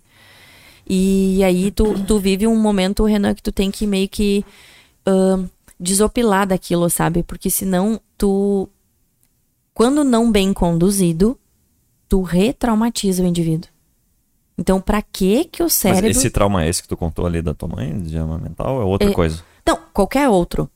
Por exemplo, Não, mas no teu caso foi esse ali? o pior? É. Não. É, eu ia dizer, deve ser bem íntimo também, né? Nem vou Ah, perguntar. eu Só queria saber Não, não, aqui. não, eu, eu, eu não tenho problema em falar. É, a minha preocupação é não, não gerar uma signi- significância nas pessoas, sabe? Como o, o, o assunto que mais choca as pessoas é abuso. Todo mundo, quando fala de abuso, só pensa abuso sexual, né? A Organização Mundial da Saúde tem um dado que. Isso foi a doutora Eleanor Luzes, tá? Ela criou a ciência do início da vida. Ela tem todo um método de educação e gestação e tudo mais, que é meio neuro, assim. Eu pratiquei CIV por muitos anos e larguei quando eu ganhei a Alessia porque eu tava pirando. Porque é demais, sabe? Pra ela, uma gestante tem que ir pro mato pra ter o filho. Ela tem que ficar exclusivamente ali pra criança. Deus o livre colocar a criança na creche novinha, tem que botar depois os quatro. Ela tem toda uma teoria lá, tá? E aí, quando eu tava é, estudando aquilo, a minha, a minha, o meu cérebro tá dando uns bug tipo Dory. Agora. Muito interessante. De novo, é a terceira. É, eu falei do, do negócio da memória do, do Covid, tô eu com o negócio da memória. E eu tava falando de. Do teu, do teu Do teu trauma. trauma. Do meu Quer trauma. dizer, não, do, de do abuso. abuso, abuso. Exato. Que loucura isso. Eu nunca tive tanta tangenciamento mental como agora. Bom, eu tive na minha adolescência, eu tive, eu tomava remédio pra memória. O meu, quando eu me formei em fisioterapia, meu pai disse: "Graças a Deus, minha filha achei que tu não ia dar pra nada na vida". Esse foi o elogio que meu pai me deu. Foi incrível. Então, tomei, tomava remédio pra memória, ia no mercado comprar açúcar, voltava com batata. E, e eu aí, tinha um negócio só. Que eu- a minha mãe falava, Renan, vai na padaria e traz não sei quantos pãozinhos, não sei o quê. Daí eu ia correndo, eu chegava lá, puta, o que que era pra trazer? Eu voltava assim, vários, vários, Ó, vários, vários. Ele faz isso Eu hoje correndo, Eu ainda. saía correndo. Já aconteceu Caramba, várias vezes ele me dar carona e esquecer de me deixar, né? Ah, não, bem pouco, não é bem pouco. Bem menos que naquela É, não, época. tá louco. naquela época era tipo assim, Renan, vai lá comprar o bife, É, faltou as coisas. bife. Daí eu já pá, pá, pá, saía correndo assim, daí eu chegava lá, pá, o que que era pra trazer mesmo? E não tinha celular naquela época, não, Não. tinha nada. Daí, puta, daí tem que voltar de novo. Não acontecia de tu ir no mercado, encontrar um amigo e esquecer, de voltar pra casa? Não, isso nunca Nossa, eu tomava cada nova. Eu voltava pra casa de noite e a minha mãe tava me esperando com a chinela. Jaqueline, Eu já tu saiu de casa pra ir no mercado me voltar com açúcar pra fazer o bolo.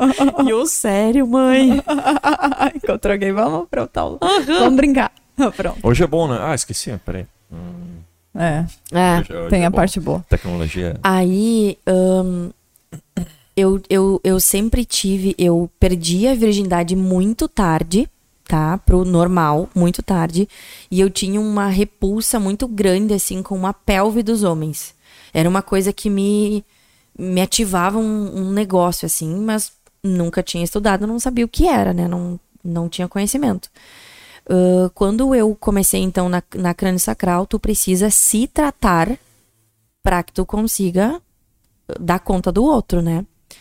E, e quando a gente fala de abuso, a maioria das pessoas só enxergam um abuso sexual. Daí eu falei da Eleonor. Daí eu trouxe o dado que a Eleonor traz na ciência do início da vida que ah, 97% da população brasileira já sofreu algum tipo de abuso antes dos 7 anos da idade. Então, nessa pesquisa, o critério deles de abuso é, é- não foi só a violência no ato em si, tá? Mas foi um abuso, por exemplo, ah, de sentar no colo de alguém, de alguém querer ter, ter pegado uma forma mais esquisita, sabe? Aquele primo, aquele tio, aquele vizinho, aquela coisa. Ou, e também abuso sexual que é considerado visual aquele vizinho que se faz alguma coisa e tá olhando pra ti ou qualquer coisa assim, tá? Então, 97%. Não, se tu É tá, no- bastante. se tu tá numa já- sala com, é. com 100 pessoas, Sim. só três não Sim. viveram aquilo, né? E, e só que é, é muito tabu isso. E aí, quando as pessoas não têm tabu, elas acham lindo de ficar tipo, ah, eu sofri abuso, né? Olha a minha história que triste. Felizmente ou infelizmente a história vende, né? Uhum. Aí eu falo assim, cara, eu acho que eu seria muito mais famosa se eu começasse a abrir um, um canal no YouTube e eu vou começar a contar meus traumas. Eu vou começar a contar tudo que eu vivi, onde eu cheguei na vida. Quem sabe assim eu fico mais famosa. Porque é impressionante como o ser humano se apega na história, né? e, e torna a história significativa e usa aquela história para fazer a alavanca. Daqui a pouco, quando eu escolher alavancar, eu vou, vou começar a contar todos os meus traumas, sabe? Tipo, ah, Sim. tu viveu isso? Sim, eu vivi isso. E a liberdade que o corpo e o cérebro encontram depois que libera um trauma é grande porque a carga que o cérebro utiliza para armazenar o trauma acaba que dá bug. É como um. Sabe quando dá bug no sistema no computador? Porque tá muito cheio e tudo mais. Uhum. Dá bug. E se tu consegue enxergar isso sozinho? Aí o bug é pior, então. Porque daí tu não sabe o que fazer. enxergar o trauma, É. ou tu já tá enxergando e tu já está liberando aquilo, Hum. né? Se tu não torna aquilo significativo, tu tá fazendo uma liberação espontânea. Tem acontecido muito com as pessoas. Sim. Já aconteceu comigo, por exemplo. Exato, é, é bem comum. Nós estamos agora na era da consciência. Uhum. Não tem mais como negar, entendeu? As pessoas que dizem, ah, energia é estranho, liberar trauma é coisa de louco. É, é que nem o autismo. É evolução. Não tem mais como. Não tem mais como tu dizer que isso não é natural. Já tá aí pra todo mundo ver. Então, esse tipo de liberação espontânea as pessoas estão tendo. Uhum. É uma, uma, uma menina do nada vai transar com o namorado e pum, acessa a memória. Meu Deus, o que é isso? Né? É, e, e se, se essas pessoas tivessem o conhecimento, e talvez se eu investisse mais em propaganda, né? Em mostrar mais o meu trabalho, mostrar o que eu faço e, Sim. e qual é a possibilidade, talvez essas pessoas poderiam ir lá, faz um atendimento, reconhece aquilo, compreende aquilo, né? Bota as pecinhas no lugar, ah, beleza, tchau. Ah, Jaque, quando que eu tenho que voltar? Quando tu quiser? O teu atendimento é online também? Online também. Mas para a liberação somato-emocional não se faz online. Aí eu trato com facilitação de acesso à consciência. Para fazer somato tem que ter mão no corpo. Uhum. Tem que estar tá engajando tecido ali. Tem que segurar o cisto energético na mão e criar todo um ambiente para que aquilo ali apareça. É todo um. É tipo um treinamento militar que eu tenho que, né? Que 13 anos de treinamento, eu fui treinada há 13 anos para presença neutra, não diretiva, né? Não julga. Olha o que está acontecendo ali. Se eu, se eu emano um input do meu corpo, meu Deus do céu, porque às vezes o terapeuta reconhece aquilo antes da pessoa.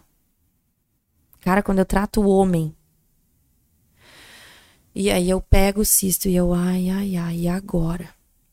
Primeiro eu tenho que saber se o cara vai ter energia para lidar com aquilo, se ele vai ser mais vencedor na vida se eu liberar aquele trauma ali, né? Porque pode vir à tona de forma consciente e pode ser liberado de forma que o indivíduo não, não sabe que está sendo liberado. E quem escolhe isso não sou eu. É a sabedoria interna do cliente que está ali. Então, quando eu pego um homem que não faz ideia, por exemplo, que sofreu abuso sexual, né? E aquilo vem à tona, é requerido uma presença muito grande na minha parte de eu, eu não posso emanar pena. Eu não posso entrar naquele campo como, nossa, que feio que fizeram contigo. Não pode ter nenhum tipo de sentimento e pensamento ali que não seja estritamente profissional, né? É como que se tu criasse uma incubadora ali. Aquela incubadora tem que estar muito congruente, muito perfeito para que aquele trauma saia da célula do, do indivíduo e para que aquilo seja dissipado daquele organismo ali, daquela bioquímica. Porque senão aquela pessoa, ela vai ser vencedora na vida, ela vai trabalhar, ela vai ter dinheiro, ela vai se desenvolver. Um trauma nunca, nunca parou ser humano nenhum. A nossa geração é a geração mais traumatizada e estamos muito bem, né? E como pode melhorar ainda mais. Mas quando tu libera esses traumas, tu te torna um indivíduo com muito mais leveza na vida, sabe? Não tem preço assim. Tu vivenciar um dia a dia com leveza de verdade e não aquela falsa leveza que não tá tudo bem porque eu sou forte e eu lido com o tranco, é uma leveza intrínseca, é algo lá dentro. É é realmente acho que é um presente assim, que acho que as pessoas precisam saber que é possível e não precisa fazer regressão, não tem que entrar em estado hipnótico, enfim. Todas essas terapias são muito maravilhosas, mas tem possibilidade de tratar com isso sem tu ter que ficar cavocando lá na, na coisa tão traumática, sabe? Uhum. Então, já com 13 anos de trabalho, eu acho que eu tive uma experiência porque eu escolhi trabalhar só com isso. Eu, eu fiz uma formação de, de fisioterapia aquática. Eu, então, Eu tenho toda a formação de o que se faz dentro d'água enquanto fisioterapeuta. E eu larguei isso e eu ganhava muito bem. Quando eu larguei, ninguém entendeu. Tu tá largando sem o maior salário da clínica. Tu só atende paciente particular. Os, os ortopedistas da cidade mandam cartinha para ti. Ah, já para Jaqueline, pós-operatório de ombro, não sei o que na piscina, blá blá blá, quadril, joelho, tornozelo. Tu tá largando isso pra quê? Eu sabia que tinha alguma coisa que eu tinha que fazer, sabe? Que era além daquilo ali. Não, tá, eu sou boa nisso aqui, mas tem outra coisa. E aí eu fui trabalhar só com a crânio. Então a minha cancha de de clínica eram oito pessoas por dia de sexta, de segunda a sexta, às vezes sábado. Então eu vi muita coisa no consultório, muita coisa. E quando tu tem habilidade para coisa, a coisa surge, né? Então eu queria muito ficar fazendo sessãozinha tranquilinha lá de liberação dos tecidos só. Mas era oito sessões de liberação somato emocional no consultório. Então a, a quantidade de, de cases que eu tenho, de coisas que aconteceram é. é Consegue muito... contar algum case sem falar da pessoa, mas o que, que foi tratado, como é que foi assim para Sobre qual, que tipo de coisa tu quer saber?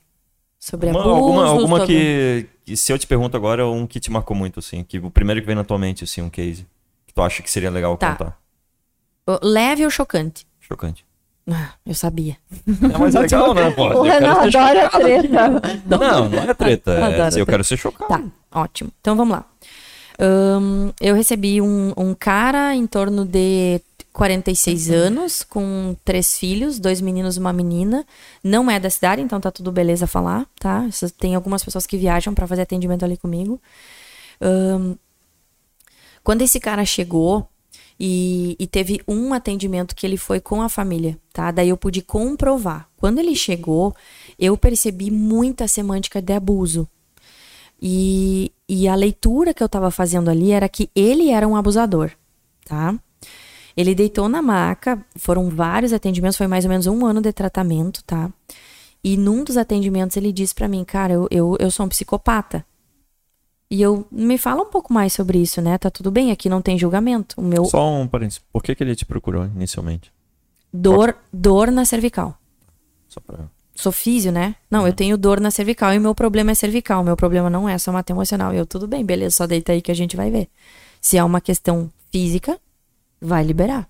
Se é uma questão emocional, a gente vai ter que mexer, porque senão tu vai ficar uma vida estralando, estralando a cervical não, o problema não vai mudar nunca, porque o que gera o problema é o cisto energético somato emocional, que o indivíduo precisa soltar, porque senão ele vai passar uma vida fazendo aquela coisa que não vai resolver, né?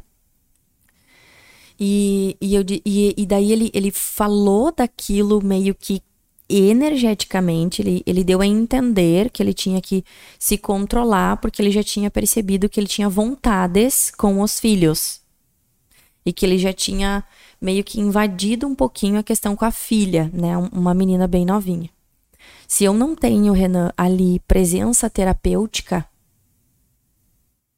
eu saio dali, eu não consigo é, resgatar aquele indivíduo, né? Porque ninguém faz o que faz ah, simplesmente por, por, por perversão pura, digamos assim. Aquela pessoa recebeu também perversão. Mas ela pode escolher fazer diferente, né? Esse cara, ao longo dos atendimentos, ele não sabia. E ele liberou um abuso muito severo que ele viveu com uma idade maior, então o cognitivo dele era fresco naquela idade, não, ele, já, ele já tinha soltado a, a genuinidade da criança, não é ingenuidade, tá? É o ser genuíno.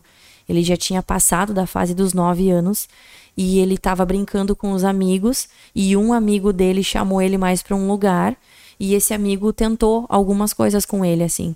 E ele ali naquele momento ele se deixou levar por aquele momento e foi levando e o corpo vai indo, né? Uma semântica que acontece é natural. A nosso, o nosso erotismo vital é natural. É, a sociedade julga muito isso, mas isso é uma coisa muito natural. Os- O, nosso corpo, ele se atrai por meninos ou por meninas e tá tudo certo. Porque é natural, né? Não, não é feio. É um erotismo vital, é uma coisa que acontece com todo mundo. E naquele momento ali houve uma. O, o amigo dele invadiu demais, tá? Acho que eu não vou falar mais porque Uhum. Sim. fica muito forte. E ele tinha apagado aquilo da memória dele. Então, imagina, um cara de 46 anos chorando na maca compulsivamente. Até que ele conseguiu sair daquele estado, que ele conseguiu olhar nos meus olhos, que eu consegui olhar pra ele e dizer assim: agora sim, bora seguir a vida, que essa merda que tava lá dentro agora tá fora, no lixo. E aí ele conseguiu compreender várias atitudes que ele tinha, sabe? Uhum. Ah, na cabeça dele pervertida. Sempre com pensamento pervertido. A cabeça dele funcionava assim: enxerga uma pessoa e já pensa sexo. Enxerga um homem e já pensa, nossa, como seria transar com o Renan? Nossa, como seria transar com a Luana? Tem... A, a mente dele era assim. Uhum. Imagina a liberdade que ele teve na cabeça dele. Mudou completamente. Ele era um cara rígido. Sim. Ele chegava rígido, duro, Renan. Sentava na cadeira, ele sabe. Assim, esse meu trabalho não tem preço. Eu, eu costumo dizer que eu, eu sou uma, uma faxineira do ser. Uhum. Então, eu, existe a limpeza da casa, a limpeza da roupa. O meu trabalho é a limpeza do ser. E pra mim é um é um trabalho fundamental assim. Algumas pessoas não não acessariam lugares diferenciados na existência delas, nessa vida delas, se elas não tivessem se proporcionado soltar umas merdas. Acho que meu marido tá aí, ele pode ele pode dar o depoimento dele porque ele escolheu casar com uma pessoa que não pode ver um trauma que precisa liberar. Aí eu fico assim, "Ui, libera isso, pelo amor de Deus, tira esse negócio daí. Isso faz bem, né? E Faz bem, amor. Mas dói, né? dói. Tem que ter coragem, Luana. Foi o-. É fazer liberação somatino emocional e fazer facilitação de acesso à consciência pra quem ama a vida. Uhum. E só pessoas corajosas amam a vida a tamanho grau, assim. O resto bota tudo pra baixo do tapete. Sim. Só que chega Mas uma hora sem que vida saber, né? Sem saber. Porque a gente não tem é, conhecimento é disso, né? É.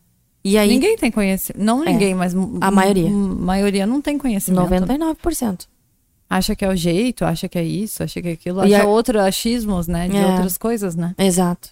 E é aquele tapete, imagina, tua vida é um tapete persa lindo, tá cheio de montinho lá embaixo e tu, não, tá tudo bem. É persa o tapete, né? Uhum. Tá tudo bem. Não, não tá tudo bem. E é fácil tirar daí, é fácil limpar.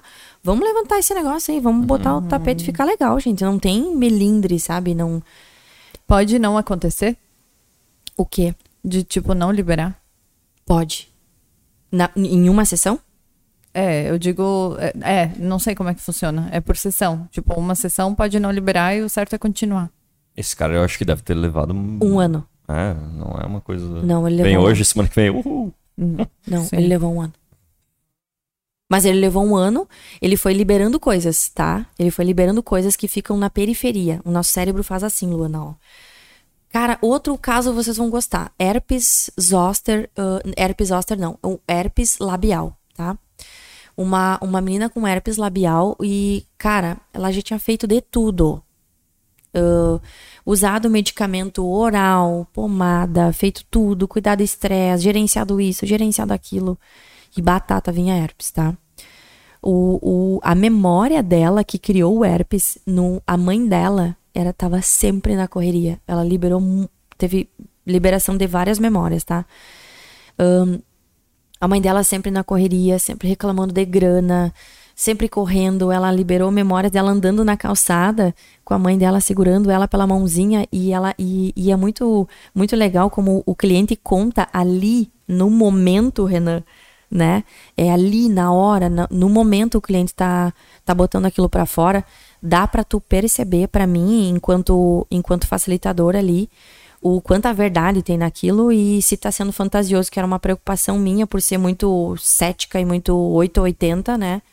Eu ficava muito preocupada assim, cara, mas o ser humano viaja na maionese, as pessoas podem inventar coisa. A chave da terapia crânio-sacral é o detector de significância. Então a gente é treinado para perceber na mão, nos olhos e no meu, no meu, com o meu corpo, com o meu cérebro viscerotônico, se o que aquele cliente está liberando é real ou é ficcionalizado. E dá para ver.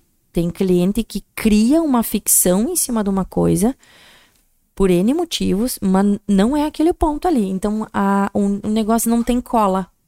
Não, um, o meu corpo não não é aquilo ali. Ah, daí tem gente que deita na maca, ai, chora, faz e acontece. Não tá falando a verdade? não assim, tá falando a tem- verdade, não tá liberando nada, mas ela tá adorando chorar ali, tá tudo bem, Uhum. né? Aí eu costumo pegar esses clientes e digo assim, olha, tu, tu, tu tá aqui por entretenimento ou tu realmente quer acessar, né, ter mais liberdade, porque estamos no entretenimento por enquanto. Alguns deles acabam me odiando, tá? Tá tudo certo, nem Jesus agradou todo mundo. Mas eu não vou ficar fazendo feio. Eu deveria, porque eu ia ficar mais rica. Ai, que maravilha! Ai, libera, né? Libera coisa nenhuma, não tá acontecendo nada aqui, não tem DS, não tá acontecendo nada, tá? Ah, essa menina do herpes, a memória dela foi a mãe dela juntou dinheiro cinco anos pra fazer um baita de- aniversário de cinco anos de idade. Aí tudo isso que eu tô contando pra vocês agora como uma história, tá? Acontece na maca muito rápido, com, com pontos e flashes, e aí o, a- a- o, o- o cérebro joga isso como muito rápido, sabe? Como uma informação tudo junto. E aí o cliente vai falando coisas e a, a imagem vai se formando. E aí quando a gente tem a imagem do- do- da cena, tá uma liberação legal. Nessa festa, Quem a tem a imagem é tu ou ela? Ou as duas? é, as duas pessoas. É, Tobias me lembrou da Gestalt Terapia, trabalha bastante com isso. A imagem está no cliente e essa imagem do cliente vem pro meu cérebro. Porque eu tô ali limpa, aware, presente, né, consciente com o, com o, traba o trabalho que está sendo feito. Ah, a, a, a festa foi muito significativa para a mãe dela. Era mais para a mãe dela do que para ela, mas deveria ser para ela. A festa foi de palhaço e tinha muito material de. Naquela época as festas faziam muito com isopor. E a cena em que ela inseriu o herpes na boca dela, botaram ela sentada num banquinho e pediram para ela lamber um sorvete daqueles para ela tirar foto. Ela era uma menina extremamente tímida, não estava gostando daquela festa. Tinha muita gente na festa. Ela teve que cumprimentar todo mundo porque a festa era si- significativa, né? E a semântica da mãe ela era: eu fiquei cinco anos economizando para dar essa porra dessa festa, né? Não é? Tem umas loucuras assim, gente. Pra dar essa porra dessa festa, né? Tu faz o favor de pelo menos tirar umas fotos decentes. Faz cara de feliz, né? Exato. Tá Todas pra vela. Eu lembrei daquela menina batendo na outra. Não teve um meme esses tempos, né? Só pra ah, não, ela pegou os cabelos da menina, né? Pela mãe, a mãe fica só assim, ó, 20 pau essa porra dessa festa. ela lambendo aquele sorvete, o asco que ela teve. Asco foi. Vocês sabem o que é asco? Não, eu não sei. Tem nojo e tem asco. Nojo é grau 1. Asco é grau 10. Asco é asco, repulsa, sabe? É um nojo nível hard, assim. Quando ela, quando ela teve que lamber aquilo, ela teve asco. Hum, interessante. Aí, o- Como é que ela foi parar nesse ponto? né? aí é que tá. Essa é a parte linda, Renan. Ahn, até hoje, nós não temos uma evidência clínica comprovada do porquê o cérebro da Luana, com a mesma cena, não faz o herpes. A única evidência e explicação que nós temos, que é porque nós somos unívo, é, unívocos, nós somos, nós somos únicos. Nós somos indivíduos, nós somos únicos, independente se tivemos a mesma pai- mãe, a mesma criação, o mesmo pai. O que comprova isso é a nossa íris. Não existe uma íris igual a outra, né? E nem a voz. Não existe um ser humano que tenha a voz igual a outra. Interessante. É. Falou ali que tu consegue perceber se a, a pessoa, se é real aquilo ou não que ela passou, né? Sim. Por exemplo, se eu tenho uma, vamos dizer assim, que eu tenho uma memória. Tem como tu descobrir se essa memória que eu tenho, ela realmente aconteceu ou não? Ou se isso é uma coisa que talvez me contaram e eu criei essa memória em mim? Tem, tem. Normalmente as, as histórias que nos contam, elas já são bem distorcidas, né? Isso acontece, Renan, por campo semântico. Existe um livro chamado O Campo Semântico, que as pessoas que estão ouvindo esse incrível podcast podem estar jogando no Google e comprando e elas vão começar a compreender um pouquinho como mudar esse sistema informacional. Como que essa informação do teu corpo, é, na inteligência do teu corpo, vem parar no meu corpo, é, é pelo quê? É por transdução, é um, é um, é um deslocamento da informação. Uhum. Assim como um casal, por exemplo, que tá, a Luana chega em casa morrendo de fome e ela não fala. Daqui a pouco tu, nossa, que fome. A fome é tua ou é dela? Então sempre tem alguém que traz a informação, né? Uhum. Bem interessante. É, e aí, normalmente, infelizmente, segundo a. ahn, tem uma ontopsicóloga muito, muito boa que se chama Josiane Barbieri. Ela, ela tem alguns grupos de estudo, assim, de leituras desses livros, né? E numa dessas leituras, ahn, nós lemos no livro, e lá no livro tá escrito assim: que a, a parte ruim é que o indivíduo frustrado sempre vai ter uma semântica mais forte.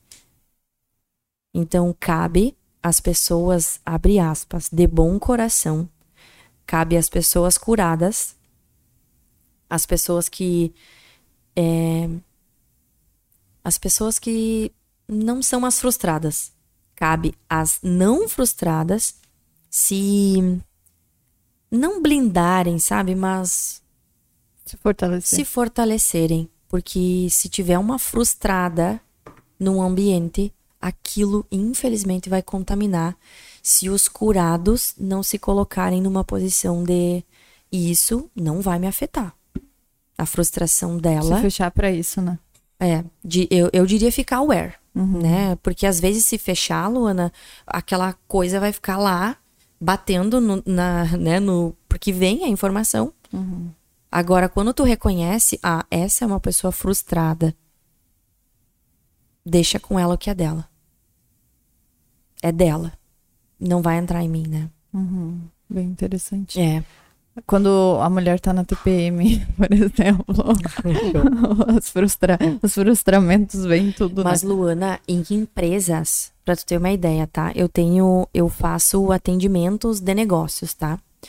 Numa empresa, quando os, os colaboradores estão trabalhando numa mesma sala, é muito delicado, porque se tu tem um colaborador que é a laranja podre, digamos assim, vai contaminar.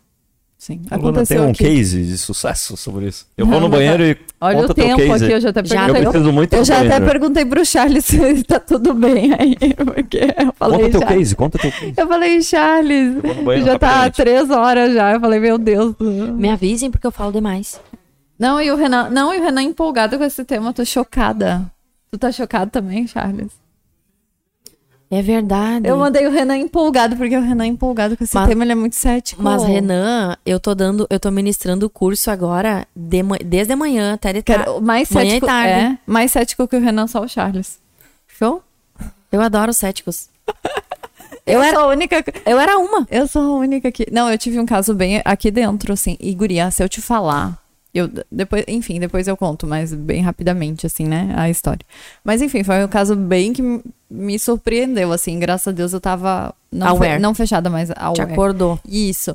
E, e no, tipo, enfim, né? Desliguei as pessoas nessa mesa, até sentei aqui e tal. Uhum. Fiz um. Já tava tudo bem programado na minha cabeça de como eu ia falar, né? Até porque eu- a gente tem que cuidar, né, com as palavras e tudo mais, né? Uhum. É, enfim, mas falei o que eu queria falar, né? Já tinha visto com o advogado tudo como é que eu deveria proceder, né? Porque até podia ser justa causa, mas ia me incomodar muito, preferi desligar por desligar mesmo pra Uhum. resolver.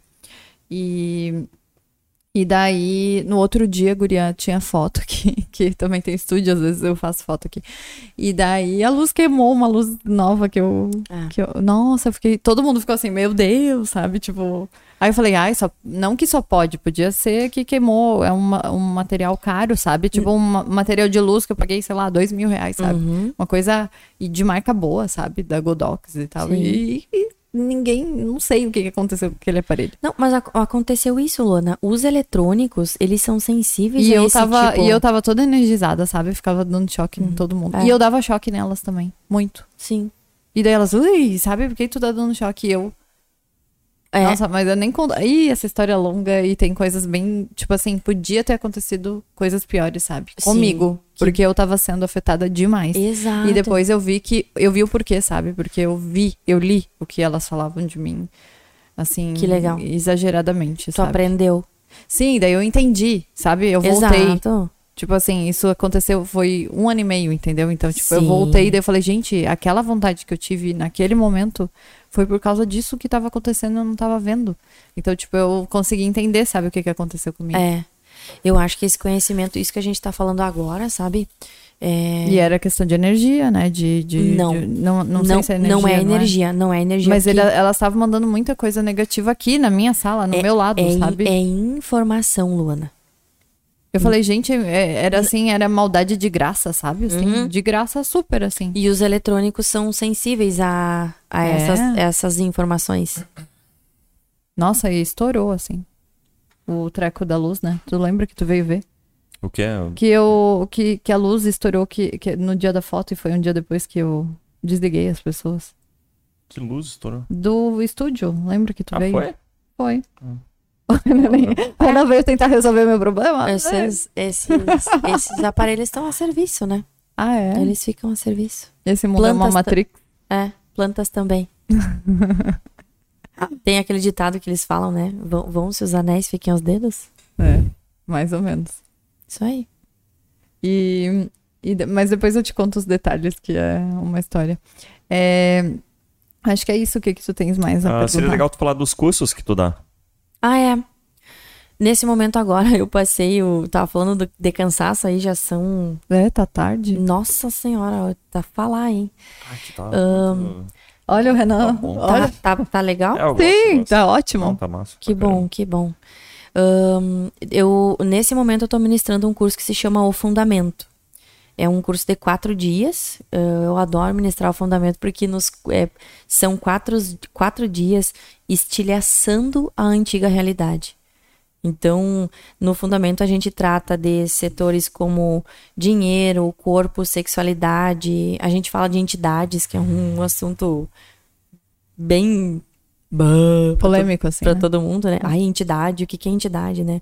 Mal as pessoas sabem que uma jarra é uma entidade, um copo é uma entidade, uma pessoa que morreu, não se tocou que morreu e tá por aqui ainda também é uma entidade. Ah, e existem também seres de luz. Tá, tudo bem, mas eu não acredito nessas coisas. Tá tudo bem, mas elas vão continuar existindo igual. Não é porque tu não acredita que elas não vão existir. Elas não vão existir no teu mundo. Isso é fato. Porque o teu ponto de vista cria a tua realidade, né? E a gente fala de gaslighting, abuso psicológico sutil, que é um assunto outro magnífico para fazer algum outro podcast aí se der tempo. Hum, bem legal. Ah, é uma coisa bem comum e nossa, tem, tem muito assunto lá, muito assunto mesmo. Ahn, eu ministro barras de axis, tem um curso que eu criei que se chama Mágica do Ser. Que tem um site, né? Que tem tudo, né? Tem, toda Mágica do Ser. O site, nesse momento, tá em plena transformação. Jesus, o que leva, né? Tem, mas, é mais. Ah, pra te acessar, Tá. como que seria mais fácil pelo Instagram? Ah, para as pessoas. Pra te, pra, pra conseguir saber tudo que tu faz, assim. Seria pelo site ou pelo teu Instagram? Eu te confesso, Ana, que eu estava bem desorganizada com isso, sabe? Aham. Eu acho que eu fiquei 13 anos na caverna do estudo e não eu não investi em, em mim, na minha publicidade, digamos Ah, assim, sim. tá? Aham. Então o Instagram Na era tua eu, persona, no é, caso. era eu que fazia. Daí, ah, tem que ter um site, já, pelo amor de Deus, olha o que tu faz, tem que fazer um Sim. site. Eu, tá, faz um site aí, toma, vai lá, faz aí. Agora, no meu atual momento de vida, que eu tô dando a importância disso e para isso, porque eu percebi que essa pergunta que o Renan fez pra mim, como é que eu vou. Como que eu sei que isso existe, né? Não adianta tu ser o melhor se ninguém sabe que tu é o melhor. Exato. Eu tava na caverna. Então, tem o site. Sim, tem entra em contato pelo lá site. no site, Tem ma- e-mail e coisa lá. www.magicadoser.com.br. As pessoas vão acessar um pouco de coisa lá. Não tá completo ainda, porque eu tô criando, né? Eu quero contar um pouco da minha história, quem eu sou, meu currículo, quantos cursos eu tenho, onde é que eu fui estudar, o que que eu fiz, né? Da onde que sai tanta coisa de dentro de um corpo, de um cérebro. Mas é porque foram, foram 13 anos bem mergulhada mesmo, assim, em me aperfeiçoar pra Tu atende criança, adulto, gestante. é, gestante. E eu também trabalho com morte. Com mote. É, eu facilito as pessoas a soltar o corpo. Olha só. É lindo.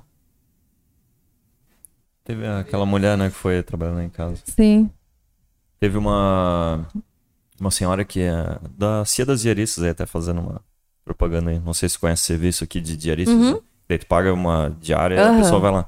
Daí veio uma senhora muito gente boa, né? Sim, ela até almoçou Tipo, ela- em casa, porque ela e o Renan ficaram conversando. É, daí ela veio pra limpar, mas eu não sei limpar tanto. Mas, Eu pô, falei, tem vou aquela pilha de roupa dela. comida, não, eu, vou, porque- eu gosto, pô, eu tô cansada, eu não queria limpar mesmo. Ela foi bem Pô, sincera. é. E ela, na verdade, realmente foi... muito cansado e eu preferiria mesmo passar roupa. Pô, que e é, Útil me ajudou muito, agradável. sabe? Útil ao agradável. E o que, que ela fez? Ela ficou passando roupa, daí eu fui trabalhar, era sábado, eu fui fazer uns negócios na empresa que tinha, ia aparecer alguém lá. Daí quando eu voltei, daí eu comecei a fazer a minha comida. Daí eu não sei como que a gente começou a Ah, é conversar. porque eu falei. é, Não, é que eu falei. Eu, eu que puxei o assunto, eu tava conversando com ela É, eu não lembro, mas eu sei que no fim ela era. Ela é espírita. Ah, Daí eu. Eu não sei, a gente ficou falando sobre Deus e coisas. E, É que o Renan, eu falando, ser não, mas cético, sobre- né? Assim, não, é que eu viu. falei, cara, pra mim isso aqui é um jogo, é uma simulação. Eu não, para mim eu acredito que eu morri, morreu, acabou e foda-se. Ficou preto, não existe nada depois. Pra mim, eu acho que é assim. tá bom. É o que eu acredito. Daí eu comecei a discutir com ela.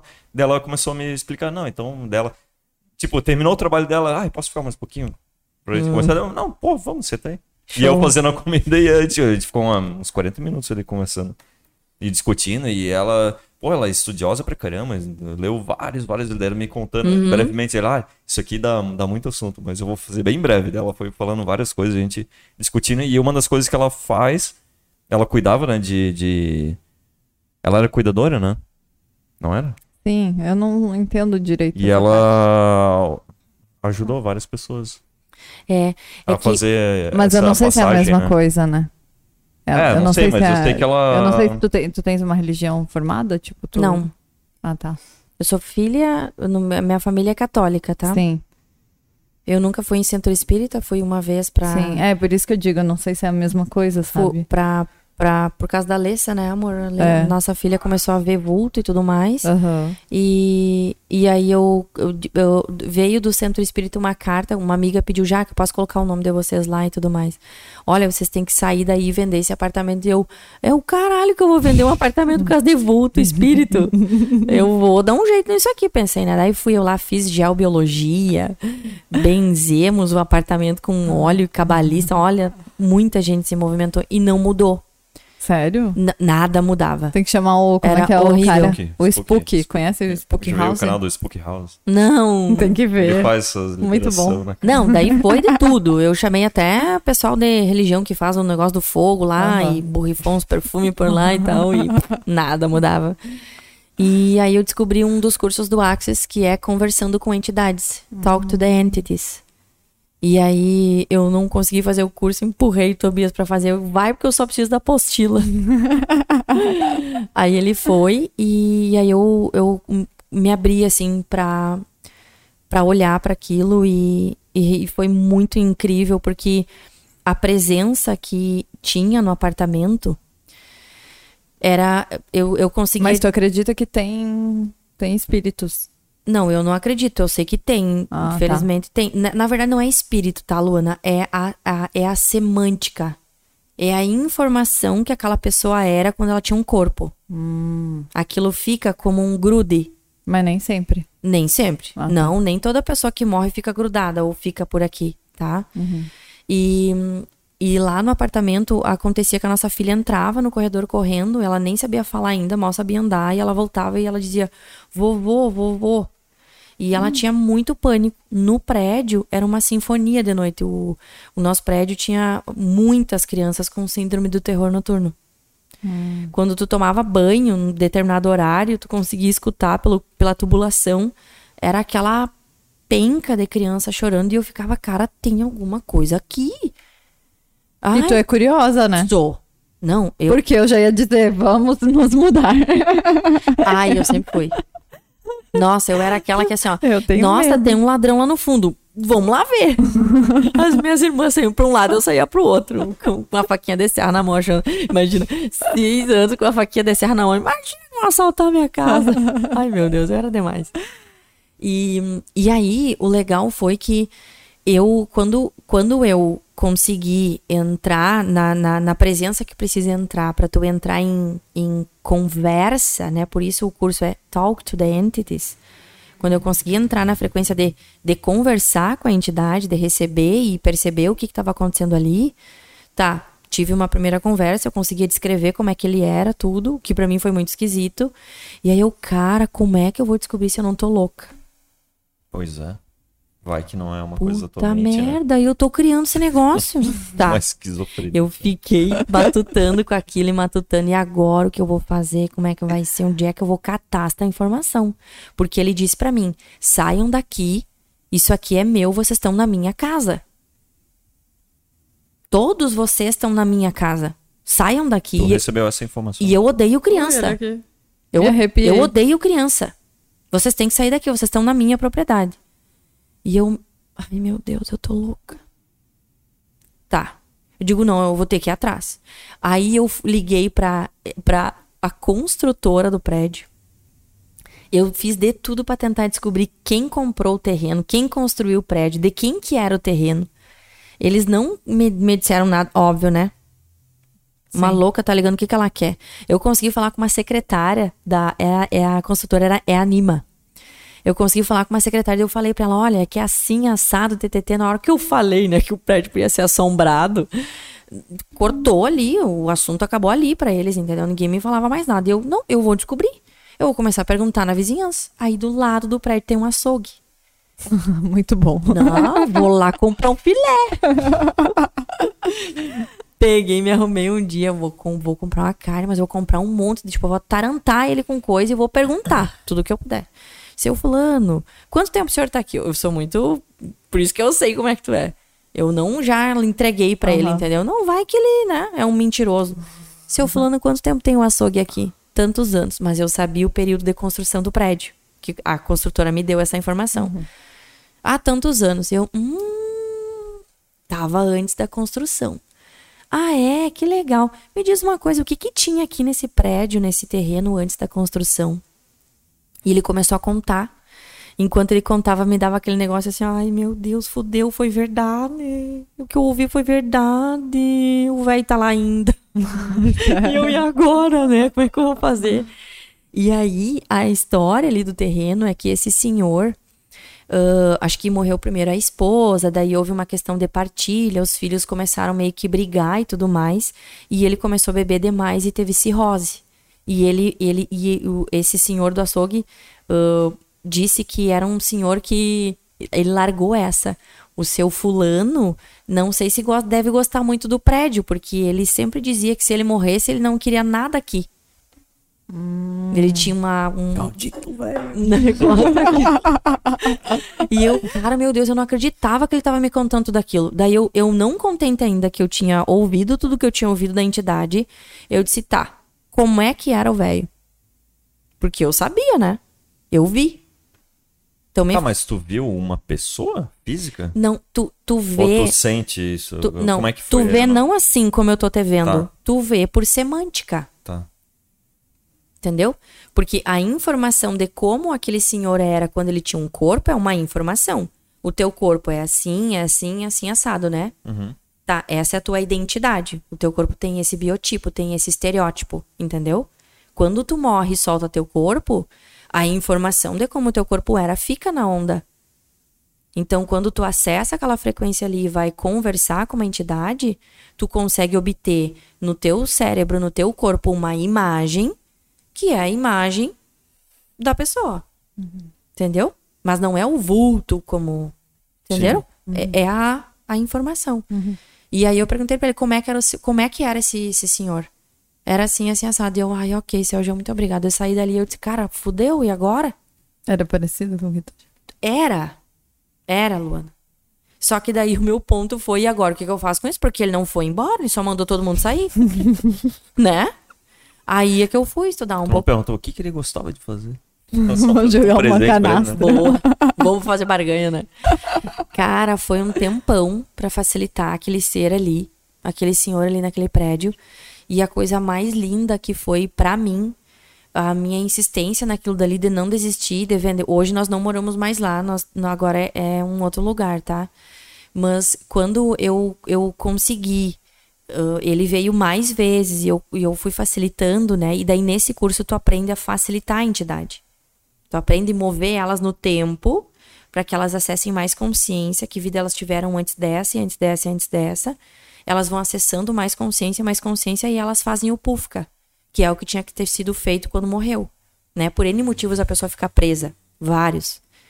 Ah, quando ele, ele realmente, né, escolheu outra coisa e ele fez o pufka, a, a síndrome do terror noturno no prédio acabou. Ai, mas as que as crianças se curaram e eu, ah, beleza. Tá tudo certo. E a Né? tua menina também. Mas eu sei que um trabalho desses, que ninguém sabe e ninguém precisa ficar sabendo, pode mudar a vida dos vizinhos, de quem tá no entorno ao redor, Por que criança é mais receptiva com essas coisas? porque eles são abertos e não julgam. O processo de formação do ego acontece a partir dos 4 anos da idade. Então, de, de 4 a 7 anos da idade, a criança vai vivenciar muito, de forma muito fixa, o meu, né? A gente nunca deve tirar o brinquedo de uma criança e dizer, não é teu, divide.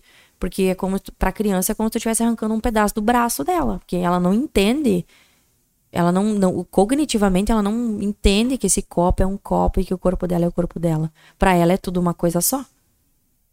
Né? Que, a que- criança, o que, que a que criança é falar, go- então? que é- Me empresta? Me... Não sei. Em Não, vez que de se ela tirar. não quer dividir, em vez de falar é, divide, porque Não, o que, que tu deve fazer? não, ele não quer dividir. Daí tu vai entrar numa barganha, num diálogo ali com teu filho. Ô filho, olha só. Como seria tu deixar o João brincar com o teu brinquedo? Não, não quero, pai. Quando tu percebe que tá resistente, Renan, deixa. É importante pro teu filho ter aquele brinquedo ali e é importante pra outra criança respeitar que o que o coleguinha não quer emprestar o brinquedo. É ali. É uma fase, no caso. Olha, tu- Não é que ele, ah, ele vai ser um egoísta. Eu vou fazer aquela pergunta. Tu acha que o teu filho seria um egoísta? Não sei. Acho que não. Não sei. Não sei. Vai que ele vai ser um Renan. cara egoísta. O Renan é egoísta. Ó, Eu não sou egoísta. Para. Renan, tu jantou com uma mulher que tu pagou pra limpar a tua casa, ela não limpou a tua casa e passou tua roupa e tu ficou feliz. Teu filho seria um egoísta? Teu coração é enorme. Sim. Teu filho jamais teria É, um coração tem- diferente. Ô, Ele Renan- é 50% que tu é e 50% que tu é. Uhum. O Renan é tão bom que se tu falar que isso aqui é isso, ele não pode ser um ladrão, sabe? Ele vai acreditar. É, então, não tem. ó, Eu fico assim, tá bom. não- não- essa coisa de. eu sou meio que o limite dele de saber, não, Renan, isso aí tu não confia muito não, tá? Tu, tu, tu regula. Nossa, bem, agora, contando um caso assim. Em Nós vamos dezembro. ficar aqui até uma da manhã. Essa tem que. Em Charles dezembro. do céu, teus trabalhos estão em dia, Charles, eu tô tadinho. Quem mandou ir pra Páscoa na Ai, casa? pecado, ele tem que ir sim. Eu não ele fui. é meu filho, deixa ele ali. é na Não vai nossa- nada, só o sentimentalismo, Charles. É, Bora o- expandir. O, filho é na- o- o Tá. O Charles é nosso filho adotivo, né? Ele tá bem grandinho, mas ele é. Não, em dezembro foi quase.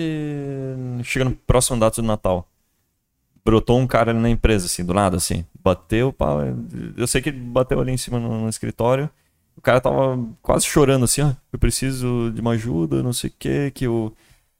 Ele tinha sido demitido numa empresa que tinha fechado ali no distrito industrial e que. Daí ele falou o nome da empresa, isso, não sei o quê, e meu filho tem que tomar um remédio e eu e eu tô desesperado e eu tô precisando de dinheiro, não sei o que. Ele, não, calma, peraí, vamos sentar aqui. Daí levou uma sala da Tânia, né? Daí a gente falando com ele, ele falou, não. Daí a Tânia, daí a Tânia começou a pegar ele. Ah, que remédio ele toma? Daí ele falou, remédio tal, tal, tal. Pra tal coisa, tal, tal, tal. tal. Daí, pô, bateu, não sei o quê. Daí eu sei que nós, pô. Não, beleza. O cara contou ali, daí, pô, sensibilizei, assim. Tá, então daí a gente pegou ele e deu 200 pila pro cara. Show. Daí o cara, não, pô, muito obrigado, não sei o quê. E daí ele tava sem emprego. Daí a gente falou, olha, aparece, agora não tem mais em janeiro, acho que a gente vai abrir umas vagas, aparece aqui. Show. Olha cara, só. não, beleza, que ele tinha um dinheiro pra receber, que só que a empresa, como ela tinha meio quebrado, não, não, tava, não, não tinha pago ainda, que eu acho que eram uns quase 15 mil, assim, que tinha que pagar pra ele. Ele falou que ele tava esperando isso e se ele recebesse, ele ia devolver. Eu falei, não, cara, tô te dando isso aqui pra tu ajudar teu filho, tem que comprar o remédio dele, mas não precisa devolver. Mas se tu precisar do emprego, tu retorna. Show. Daí o cara saiu e nunca mais deu satisfação nenhuma, assim. Nunca mais retornou. Cara, tá, tá tudo certo. Daí Porque tô- o que que acontece, Renan? O- É, a gente fez a nossa parte, né? Sim. Mas a gente tava falando, aí teve agora um outro caso, assim. Teve um funcionário, que hoje ele ainda é funcionário. Eu sei que ele não vai estar vendo aqui, não tá tudo bem. Não, não sei, Renan, não contaria, não. Conta depois. Conta Então, depois. Eu vou contar Conta depois. então. Eu vou contar É. depois. É. Conta É depois bom. pra não deixar registro. Não, mas eu não vou falar. Isso aí é contar que, Não, tipo, tu sim. começa a ficar... Não, Não mas dá não pra é. se sensibilizar com porra nenhuma. Porque... Exato, era o que eu ia falar. Tu, tu, é, bingo. porque depois os outros cagam pra ti, então foda-se Não. todo mundo. É, Olha o Renan. Não, Volta Mas dele. é verdade. Mas, Luana, Mas é e- verdade. existe uma coisa que se chama. Eu. Eu já paguei um pato bem caro, tá? Por assistencialismo. Então, o assistencialismo, quando tu, quando tu é um. Quando tu tem esse, esse perfil, tu acaba, querendo ou não, retroalimentando a miséria no mundo. Sim. O ser humano não vai pra frente e não se desenvolve. Só que aí tu bate numa linha de pessoas que defendem o, o, o- a ajuda, por exemplo, e, e a coisa não é bem por aí, tá? Eu já vivi situações, por exemplo, que eu percebi. Por que, que eu percebo essas coisas? Porque eu me treinei, desenvolvi pra perceber, né? Tu com certeza, Renan, se tu sair desse podcast aqui com a, a vontade de perceber muito mais informações, tu vai ter muito mais imagens vindo pra tua cabeça. Só a, a questão é gerencia, não pira, sabe? Porque vai começa a vir bastante coisa mesmo. Mas tem alguns ahn, indigentes ou, ou mendigos de rua ou pessoas de rua que tem um trabalho, né? Eu sou morador de rua, que eles fazem Esse questão. mendigo tá no hype agora, né? É bom. Exato. Ele, eles Se dá bem na têm vida. sedão. Cara, mendigo na Austrália, eles têm cobertor. Tinham, porque daí eu fiquei revoltada com aquilo. Eu, eu vou comprar um cobertor caríssimo pra mim. O cara tava deitado na rua com um colchão, com, com flow, com a- o pillow em cima, na Austrália, numa, numa rua, uma calçada muito legal. E, cara, um, um cobertor. Sei lá quantos fios tinha aquilo. né? Se você, se você for um mendigo, vá pra Austrália. Brincadeira, só que não. E nesse nesse caso, o cara dava pra perceber nele que ele tava fazendo questão de tentar me ferir com a miséria dele, Já passei por isso também. sabe? Ah, tu é rica? Eu não sou. Tipo, e se eu não sou rico, o problema é teu. Tu é culpada pela minha pobreza, né? Então a gente tem que cuidar muito essa essas informações assim, esse tipo de informação que chega porque se tu deixar, entra, faz história, daí vai acontecer aquilo contigo, Lana, que tu vai entrar em ruminação. Não, tu vai entrar em ruminação obsessiva com aquilo, porque aquela informação entrou e fez história. A mulher do Instagram. Ai, essa, Deus o livre. Eu, eu Uma- tenho. uma não, mas na verdade eu tenho de muito São isso. Paulo falou, puxou É a que Luana tem no muita gente me ah, pedindo quê. roupa, é, coisa, Ah, sabe? Comigo não acontece. Mas é porque eu tenho um seguidor, daí Sim, eles acham que eu daí sou famosa a pessoa na mandou cabeça. pra ela que tinha um filho com um problema, né? E no Sim. perfil aparecia mesmo o problema. E que Sim. tinha que tomar um leite específico, assim, de recém-nascido, mas era bem específico. E Bem, pediu eu um problema. ajuda pra comprar, que lá custava quase 200 Eu reais ia uma dar duas de 400 latas. gramas. Eu ia dar duas latas e eu saí. Aí a Luana, ah, eu não vou dar dinheiro. Vai saber, eu não vou fazer um pix pra essa pessoa, nem conheço. Então eu vou fazer o seguinte. E a pessoa, me qual é o teu endereço? Aí a pessoa, ah, tal, tal, tal. Daí a Luana pegou e, E ligou pra minhas uma secretárias, né? um Não... monte de farmácia ali na região, Uhum. naquela cidade, no interior de São Paulo. Era, É, Não sei se era. É, mas era um, Uhum. era um bairro bem complicado, assim. Não tinha Ninguém como queria entregar. é. Ninguém queria entregar, porque era uma E nem tinha, pesada, ou, não- assim, ou não lugar. tinha o leite ou não tinha como entregar e, ah, é uma função. Daí E a aí, Ana falou, ah, não eu tem como entregar. Mas assim, eu posso Tu comprar e tu vai lá buscar. buscar. Ai, não. Uhum. E era tipo Não. um leite 200 e pouco, sabe? E a mulher começou assim: tu não vai me mandar? Tu não vai me mandar? Ó, tem em tal eu não lugar. tenho como ir lá pegar. Pô, mas peraí.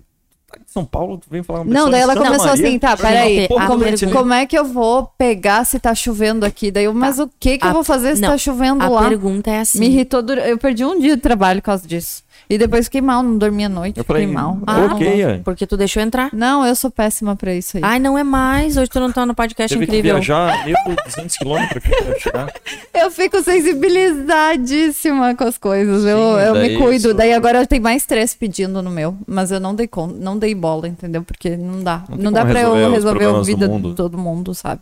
Eu tento ajudar, assim, eu gosto de Ai, ajudar. eu sou entendeu? meio. Eu sou, Eu eu gosto sou de bem ajudar. Pô, se ela queria, ela parte. podia pegar, pô, fala com o vizinho, pede pra ir lá buscar pra ela, sei lá, tem um jeito de fazer. Sim, daí começa a despejar problemas, né?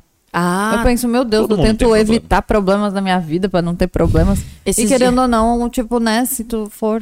Que nem eu sempre conto, né, a minha história, mas é, tipo, eu sou filha de pedreiro e cabeleireiro e tô aqui, sabe? Tem uma empresa que vende pra mais de 30 países e nunca lamentei, sabe? Então, ai, vamos parar de lamentar, sabe? É. Eu De- sei que é de lamentação tá cheio, né? É, pois é, tem dificuldades na vida, todo mundo tem, né? É. E com a gente também, e traumas, e como tu falou, né? É uma não vai, escolha. Não, é, não vai sair os traumas das pessoas É e não escolha. vai. Esses dias um, um- ali na, na Bozano me pediu, ele, ele, ele criou uma situação péssima assim pra ele, tipo um cenário da tragédia ali. Aí eu tá, tava saindo do trabalho toda toda arrumada e tal pra pegar um negócio ali, acho que era até um presente que eu ia pegar pro Tobias ali na na classe que tem ali. E ele olhou pra mim com aquele olhar assim, você rica, né? Me ajuda. Eu olhei pra ele e disse assim, e daí ele me pediu, né? E eu disse, amigo, tu quer trocar de lugar comigo por um ano? E aí? Ele ficou olhando pra minha cara. Eu disse, olha, porque daqui a pouco a tua situação é melhor que a minha.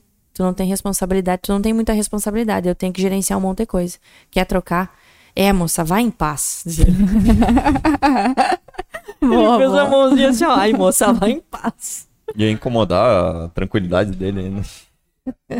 Ah, muito bom, muito bom. Gostei dessa técnica. Ai, vai Bom. em paz, diz ele. O outro me pediu o sinal no... Uma coisa que eu Eu percebo às pros vezes é, tipo, eu, às vezes tu quer ajudar, mas eu gostei dessa técnica de perguntar nessa pessoa. Tu quer ajudar a pessoa a evoluir e tu vê que ela não vai evoluir, sabe? Luana, a gente não ajuda ninguém. É, pois é. Não, a gente, É. a gente não ajuda ninguém. Porque já, acon- Não. é, já aconteceu, por exemplo, lá em casa ter uma pessoa que, né, eu tinha uma pessoa que ia duas vezes na semana.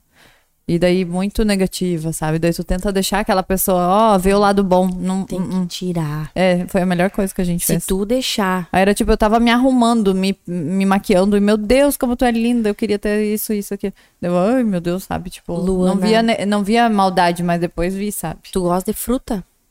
Uhum, sim, Laranja? sim. O que que acontece com a tua... Com 12 laranjas, seja lá 12, 6, 3. Se uma laranja tiver estragada e tu não tirar ela. Apodrece tudo. Bem mais rápido. Uhum. Faz o teste. Ele falando lá, não fica meio estranho aqui? Não, não pega. Ah, tá. Não, não vai pegar. É, eu queria entrar ele, mas a- a- eu acho que a gente tarde. vai deixar, a gente vai deixar pro segundo podcast, Eba! né? Eu falo mesmo. coisa que eu quero falar. Olha, o Renan quer falar muita coisa, Eu bem que aquela mulher demais. falou que tu tinha o dom aí. Eu acho que tá aí guardado, já tô começando, Porque, Charles. no final ela Charles, falou, a gente vai "Tu perder uma- algum- o amigo aqui. Como é que ela falou? Eu tenho uma missão. É, que tu tem uma Tem missão. não e um sabe. dia tu vai eu lembrar não posso dela. te falar, mas tu tem uma missão dela. A Eu vou falar, mulher? "Ah, tá bom. Aham. Ela ficou falando pra mim. Claro. Eu não posso te falar, mas tu vai descobrindo uma hora e tu vai lembrar o dia que nós conversamos. Agora tu lembrou, ó. Não, tá, mas, mas o fato dela falar que tu tem uma missão te fez acreditar que tu não está já no, no, no- na estrada? Não sei, é que pra mim isso aqui não. Tipo, eu tava tentando falar pra ela que eu acho que isso aqui é só um jogo. Você tem que jogar isso Não, eu aqui. também sou guru, tá? Tu já está congruente com a tua missão. Né? Já tá aqui, ó, falando. É, Renan é um era jogo, quieto. né? Então, meu Não, programador o podcast. O Renan falava assim, ó, tu tem que fazer um podcast, mas eu não sou curiosa, entendeu? Eu não sou. Às vezes ele me pergunta a história. Aí ele, tá, mas tá, tá, tá, tá. Deu, ah, não sei, perguntei até aqui. E ele quer saber mais, sabe? Daí eu falei, não, tu que tem que ter um podcast, que tu que é curioso. Sabe um livro muito bom Jorge que eu li? Tu Eu li que essa vai, semana. sabe? Eu até peguei o nome aqui. O Deus e a Filosofia, Deus Existe, de um filósofo que a gente conheceu lá em São Paulo. Né? Meu, esse livro bom. eu fiquei assim, ah, meu Deus, é muito bom. Tu leu? Tipo, é, li, é muito rápido de ler. Eu li em dois cardio, assim, é. dois cardio eu li. Fazendo, tipo, A gente, de vai de trazer, a gente vai trazer ele aqui, ele é de São Paulo, a gente É. vai trazer no Deus, Bogotá. exi- Deus, O professor dele é o Clóvis de Barros Filho. Foi Uhum. o professor dele que escreveu o prefácio desse livro. Deus existe. É, O nome do livro? Não. É, o Deus da Filosofia. Deus existe? É uma pergunta. Daí ele faz várias passagens na história do mundo. O que, que, que, era Deus para cada pensador, assim. É muito massa. E é bem Daí no final né? ele diz é, ah, o que, que é o- Deus não- brasileiro é. e o Deus pra ele. Não, são os capítulos, não tem Ah, nada tá. demais. Mas é muito legal. Eu assim. nem E daí tem um podcast daí tu, daí tu lê o livro e depois assiste.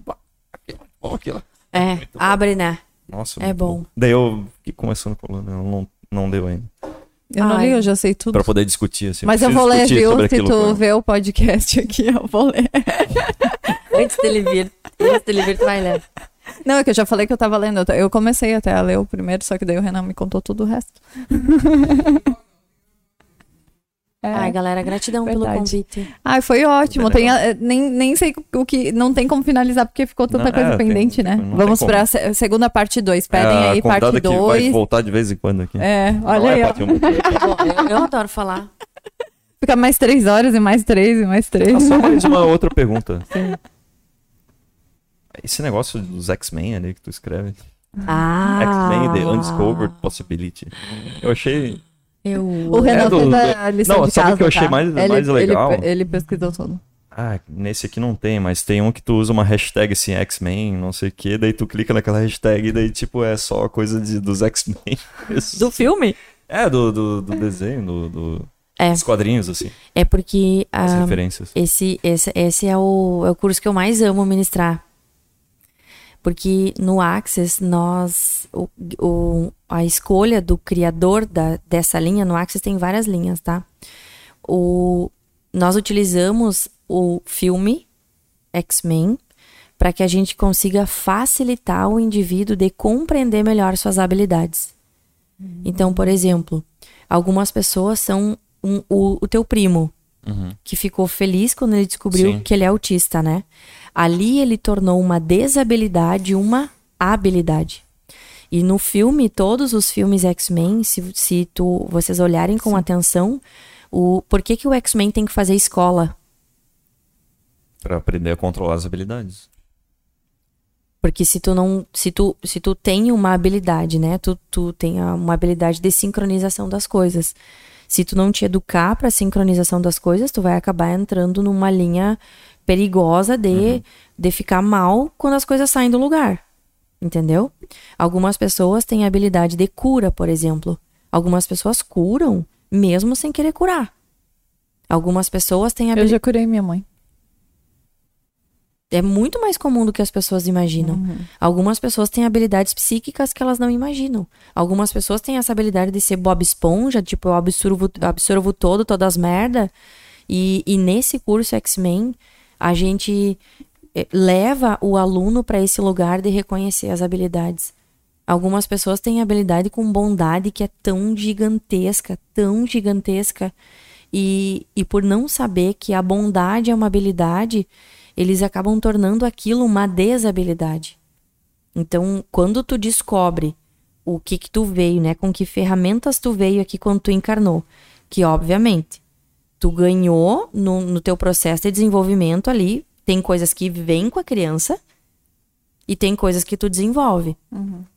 Nessa classe, a gente trabalha isso, é a classe que eu mais amo. Mais amo, assim, tem vários, tipo, X-Men e sexo. Um X-Men faz sexo, cópula de uma forma completamente diferente. Tu pegar uma mulher, por exemplo, que é uma X-Men.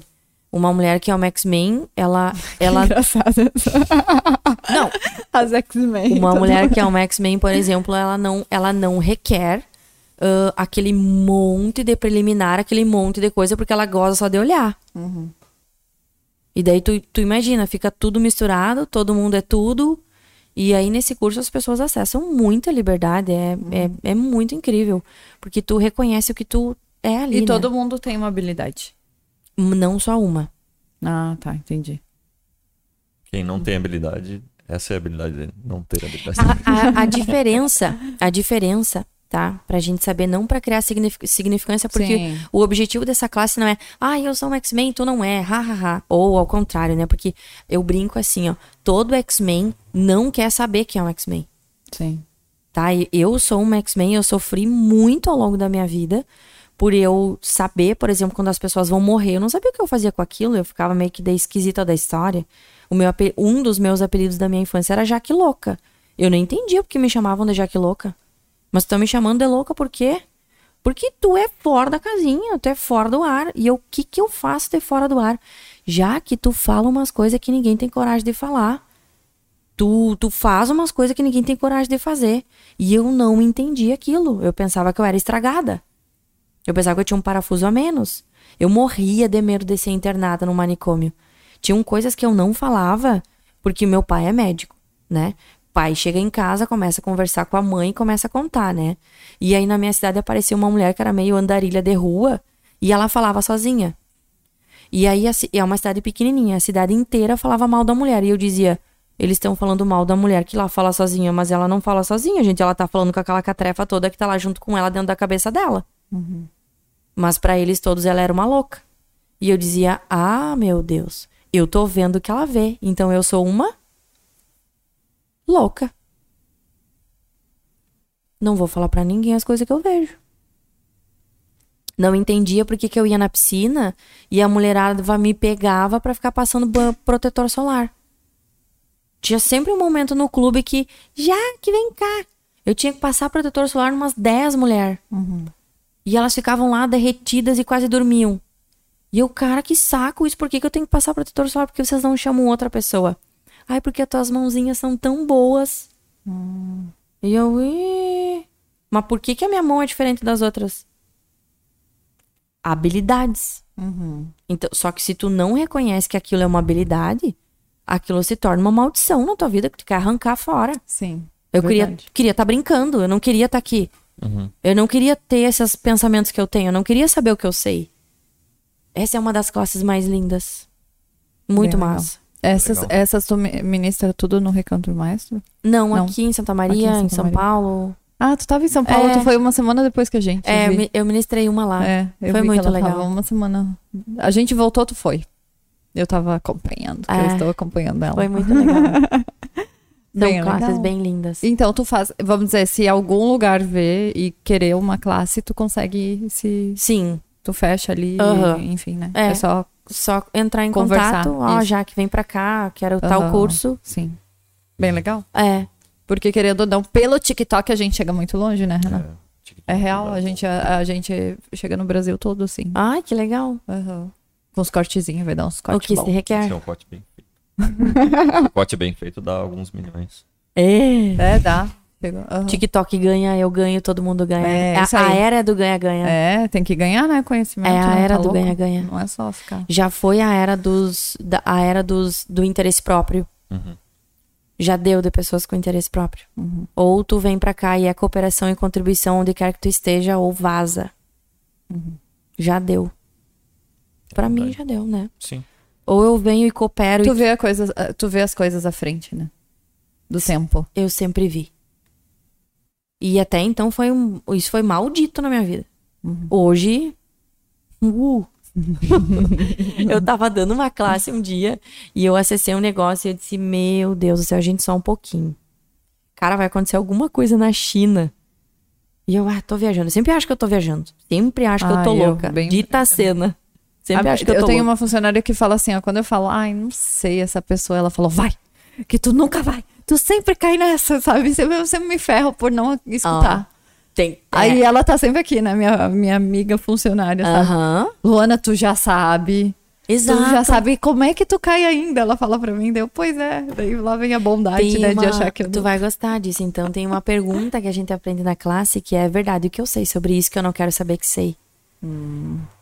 É, é mais ou menos E ela isso. abre. É mais ou menos isso, eu nunca quero saber, sabe? Tipo, ah, deixa ali, Ah, sabe? fa- Deve de ser conta coisa, eu acho que, que eu é não tô. malda- maldade minha, sabe? Sempre acho. Hum. Pensa, ai, tô sendo maldosa. Luana, uma, uma das páginas do, da essa classe tem uma apostila. De tanto que eu amo ela. E eu- mas eu tô aprendendo, eu falo pro Renan. Aconteceu dois casos já que eu contei pra ele, depois pensei, ai, será que eu tô influenciando o Renan negativamente? Que daí ele fica meio assim, porque eu acho que ele acredita um pouco, né? E depois acontece, né? Daí eu meio que faço um resumo do que aconteceu, É. sabe? Eu falei, ó, a pessoa é tá, tá, tá, tá, tá, porque tá, tá, tá, tá. Exato. Eu fico, ai, será que eu tô criando isso? Mas no mesmo momento, às vezes eu vejo, eu vou. Agora eu cap- capto outras coisas, sabe? Tipo, ah, conhece alguém que conhece, daí eu tiro uma informação, daí eu, hum, tá batendo. Uhum, isso aí. E daí eu fico É bem legal. Sem querer. Essa parte, nessa parte na apostila tem uma página inteira, assim, sobre isso, e depois tem mais uma. Um... É bem divertida a classe, sempre tem umas hashtags, uns negócios legais assim que a gente faz. E aí eu criei um caderninho pra. um- Mandei fazer um, um caderninho pequenininho pra galera levar no bolso. Tipo o meu socorro X-Men, assim. E uma das páginas é essa. É meio que o que, que tu, o que, que tu tá tornando maldoso sobre ti, que na verdade é uma habilidade ou uma bondade que tu tem e tu não tá reconhecendo. Porque a maioria, a, a maior parte das pessoas que tem essa, esse aspecto X-Men, eles, a gente acha que é muito maldoso. Eu já tive classe que eu fiz, que eu, que eu fui fazer fora, que eu disse, cara, eu, eu, eu preciso de uma facilitação, eu sou má. E eles começam a rir da cara, né? Como assim tu é má? Eu sou má, eu sou má. Aí tu vai contar as maldades que tu fez e eles dizem assim, ai, Senhor Jesus, tu não sabe o que que é maldade, criatura, sai daqui. Mas é bem legal. Então vamos deixar pro próximo, né, Isso. Renan? Aí, já, 11h20. É, 11h20. Temos Acho que bebês é em casa. episódio de Mas maduração, demora, né? é. Ai, sério, Deus, como eu falo. Então, faz Três- o teu jabá aí no- na câmera aqui pra gente. Fala pra galera te. Qual que é o teu Instagram? Ah, então Tá tá. na descrição do vídeo. Ah, tá na descrição. No Galera, assim. Sigam lá. Sigam lá, está na descrição do vídeo. Hum, segundo o Renan. Jaqueline Pigato no Instagram, com dois T's e dois Os. Isso. E www.magicadocer.com.br. Talvez a tua realidade e a tua vida fique muito mais feliz do que já é. É E isso, se tá ruim, vai melhorar. é isso aí. E até a próxima, né? Tenho Até certeza que eles vão voltar pra, pra te voltar. Gratidão pela criação, galera do Blá Blá. É isso aí. Vai bombar. Vai ser É. muita contribuição. É isso aí. Então tá, fechou por hoje.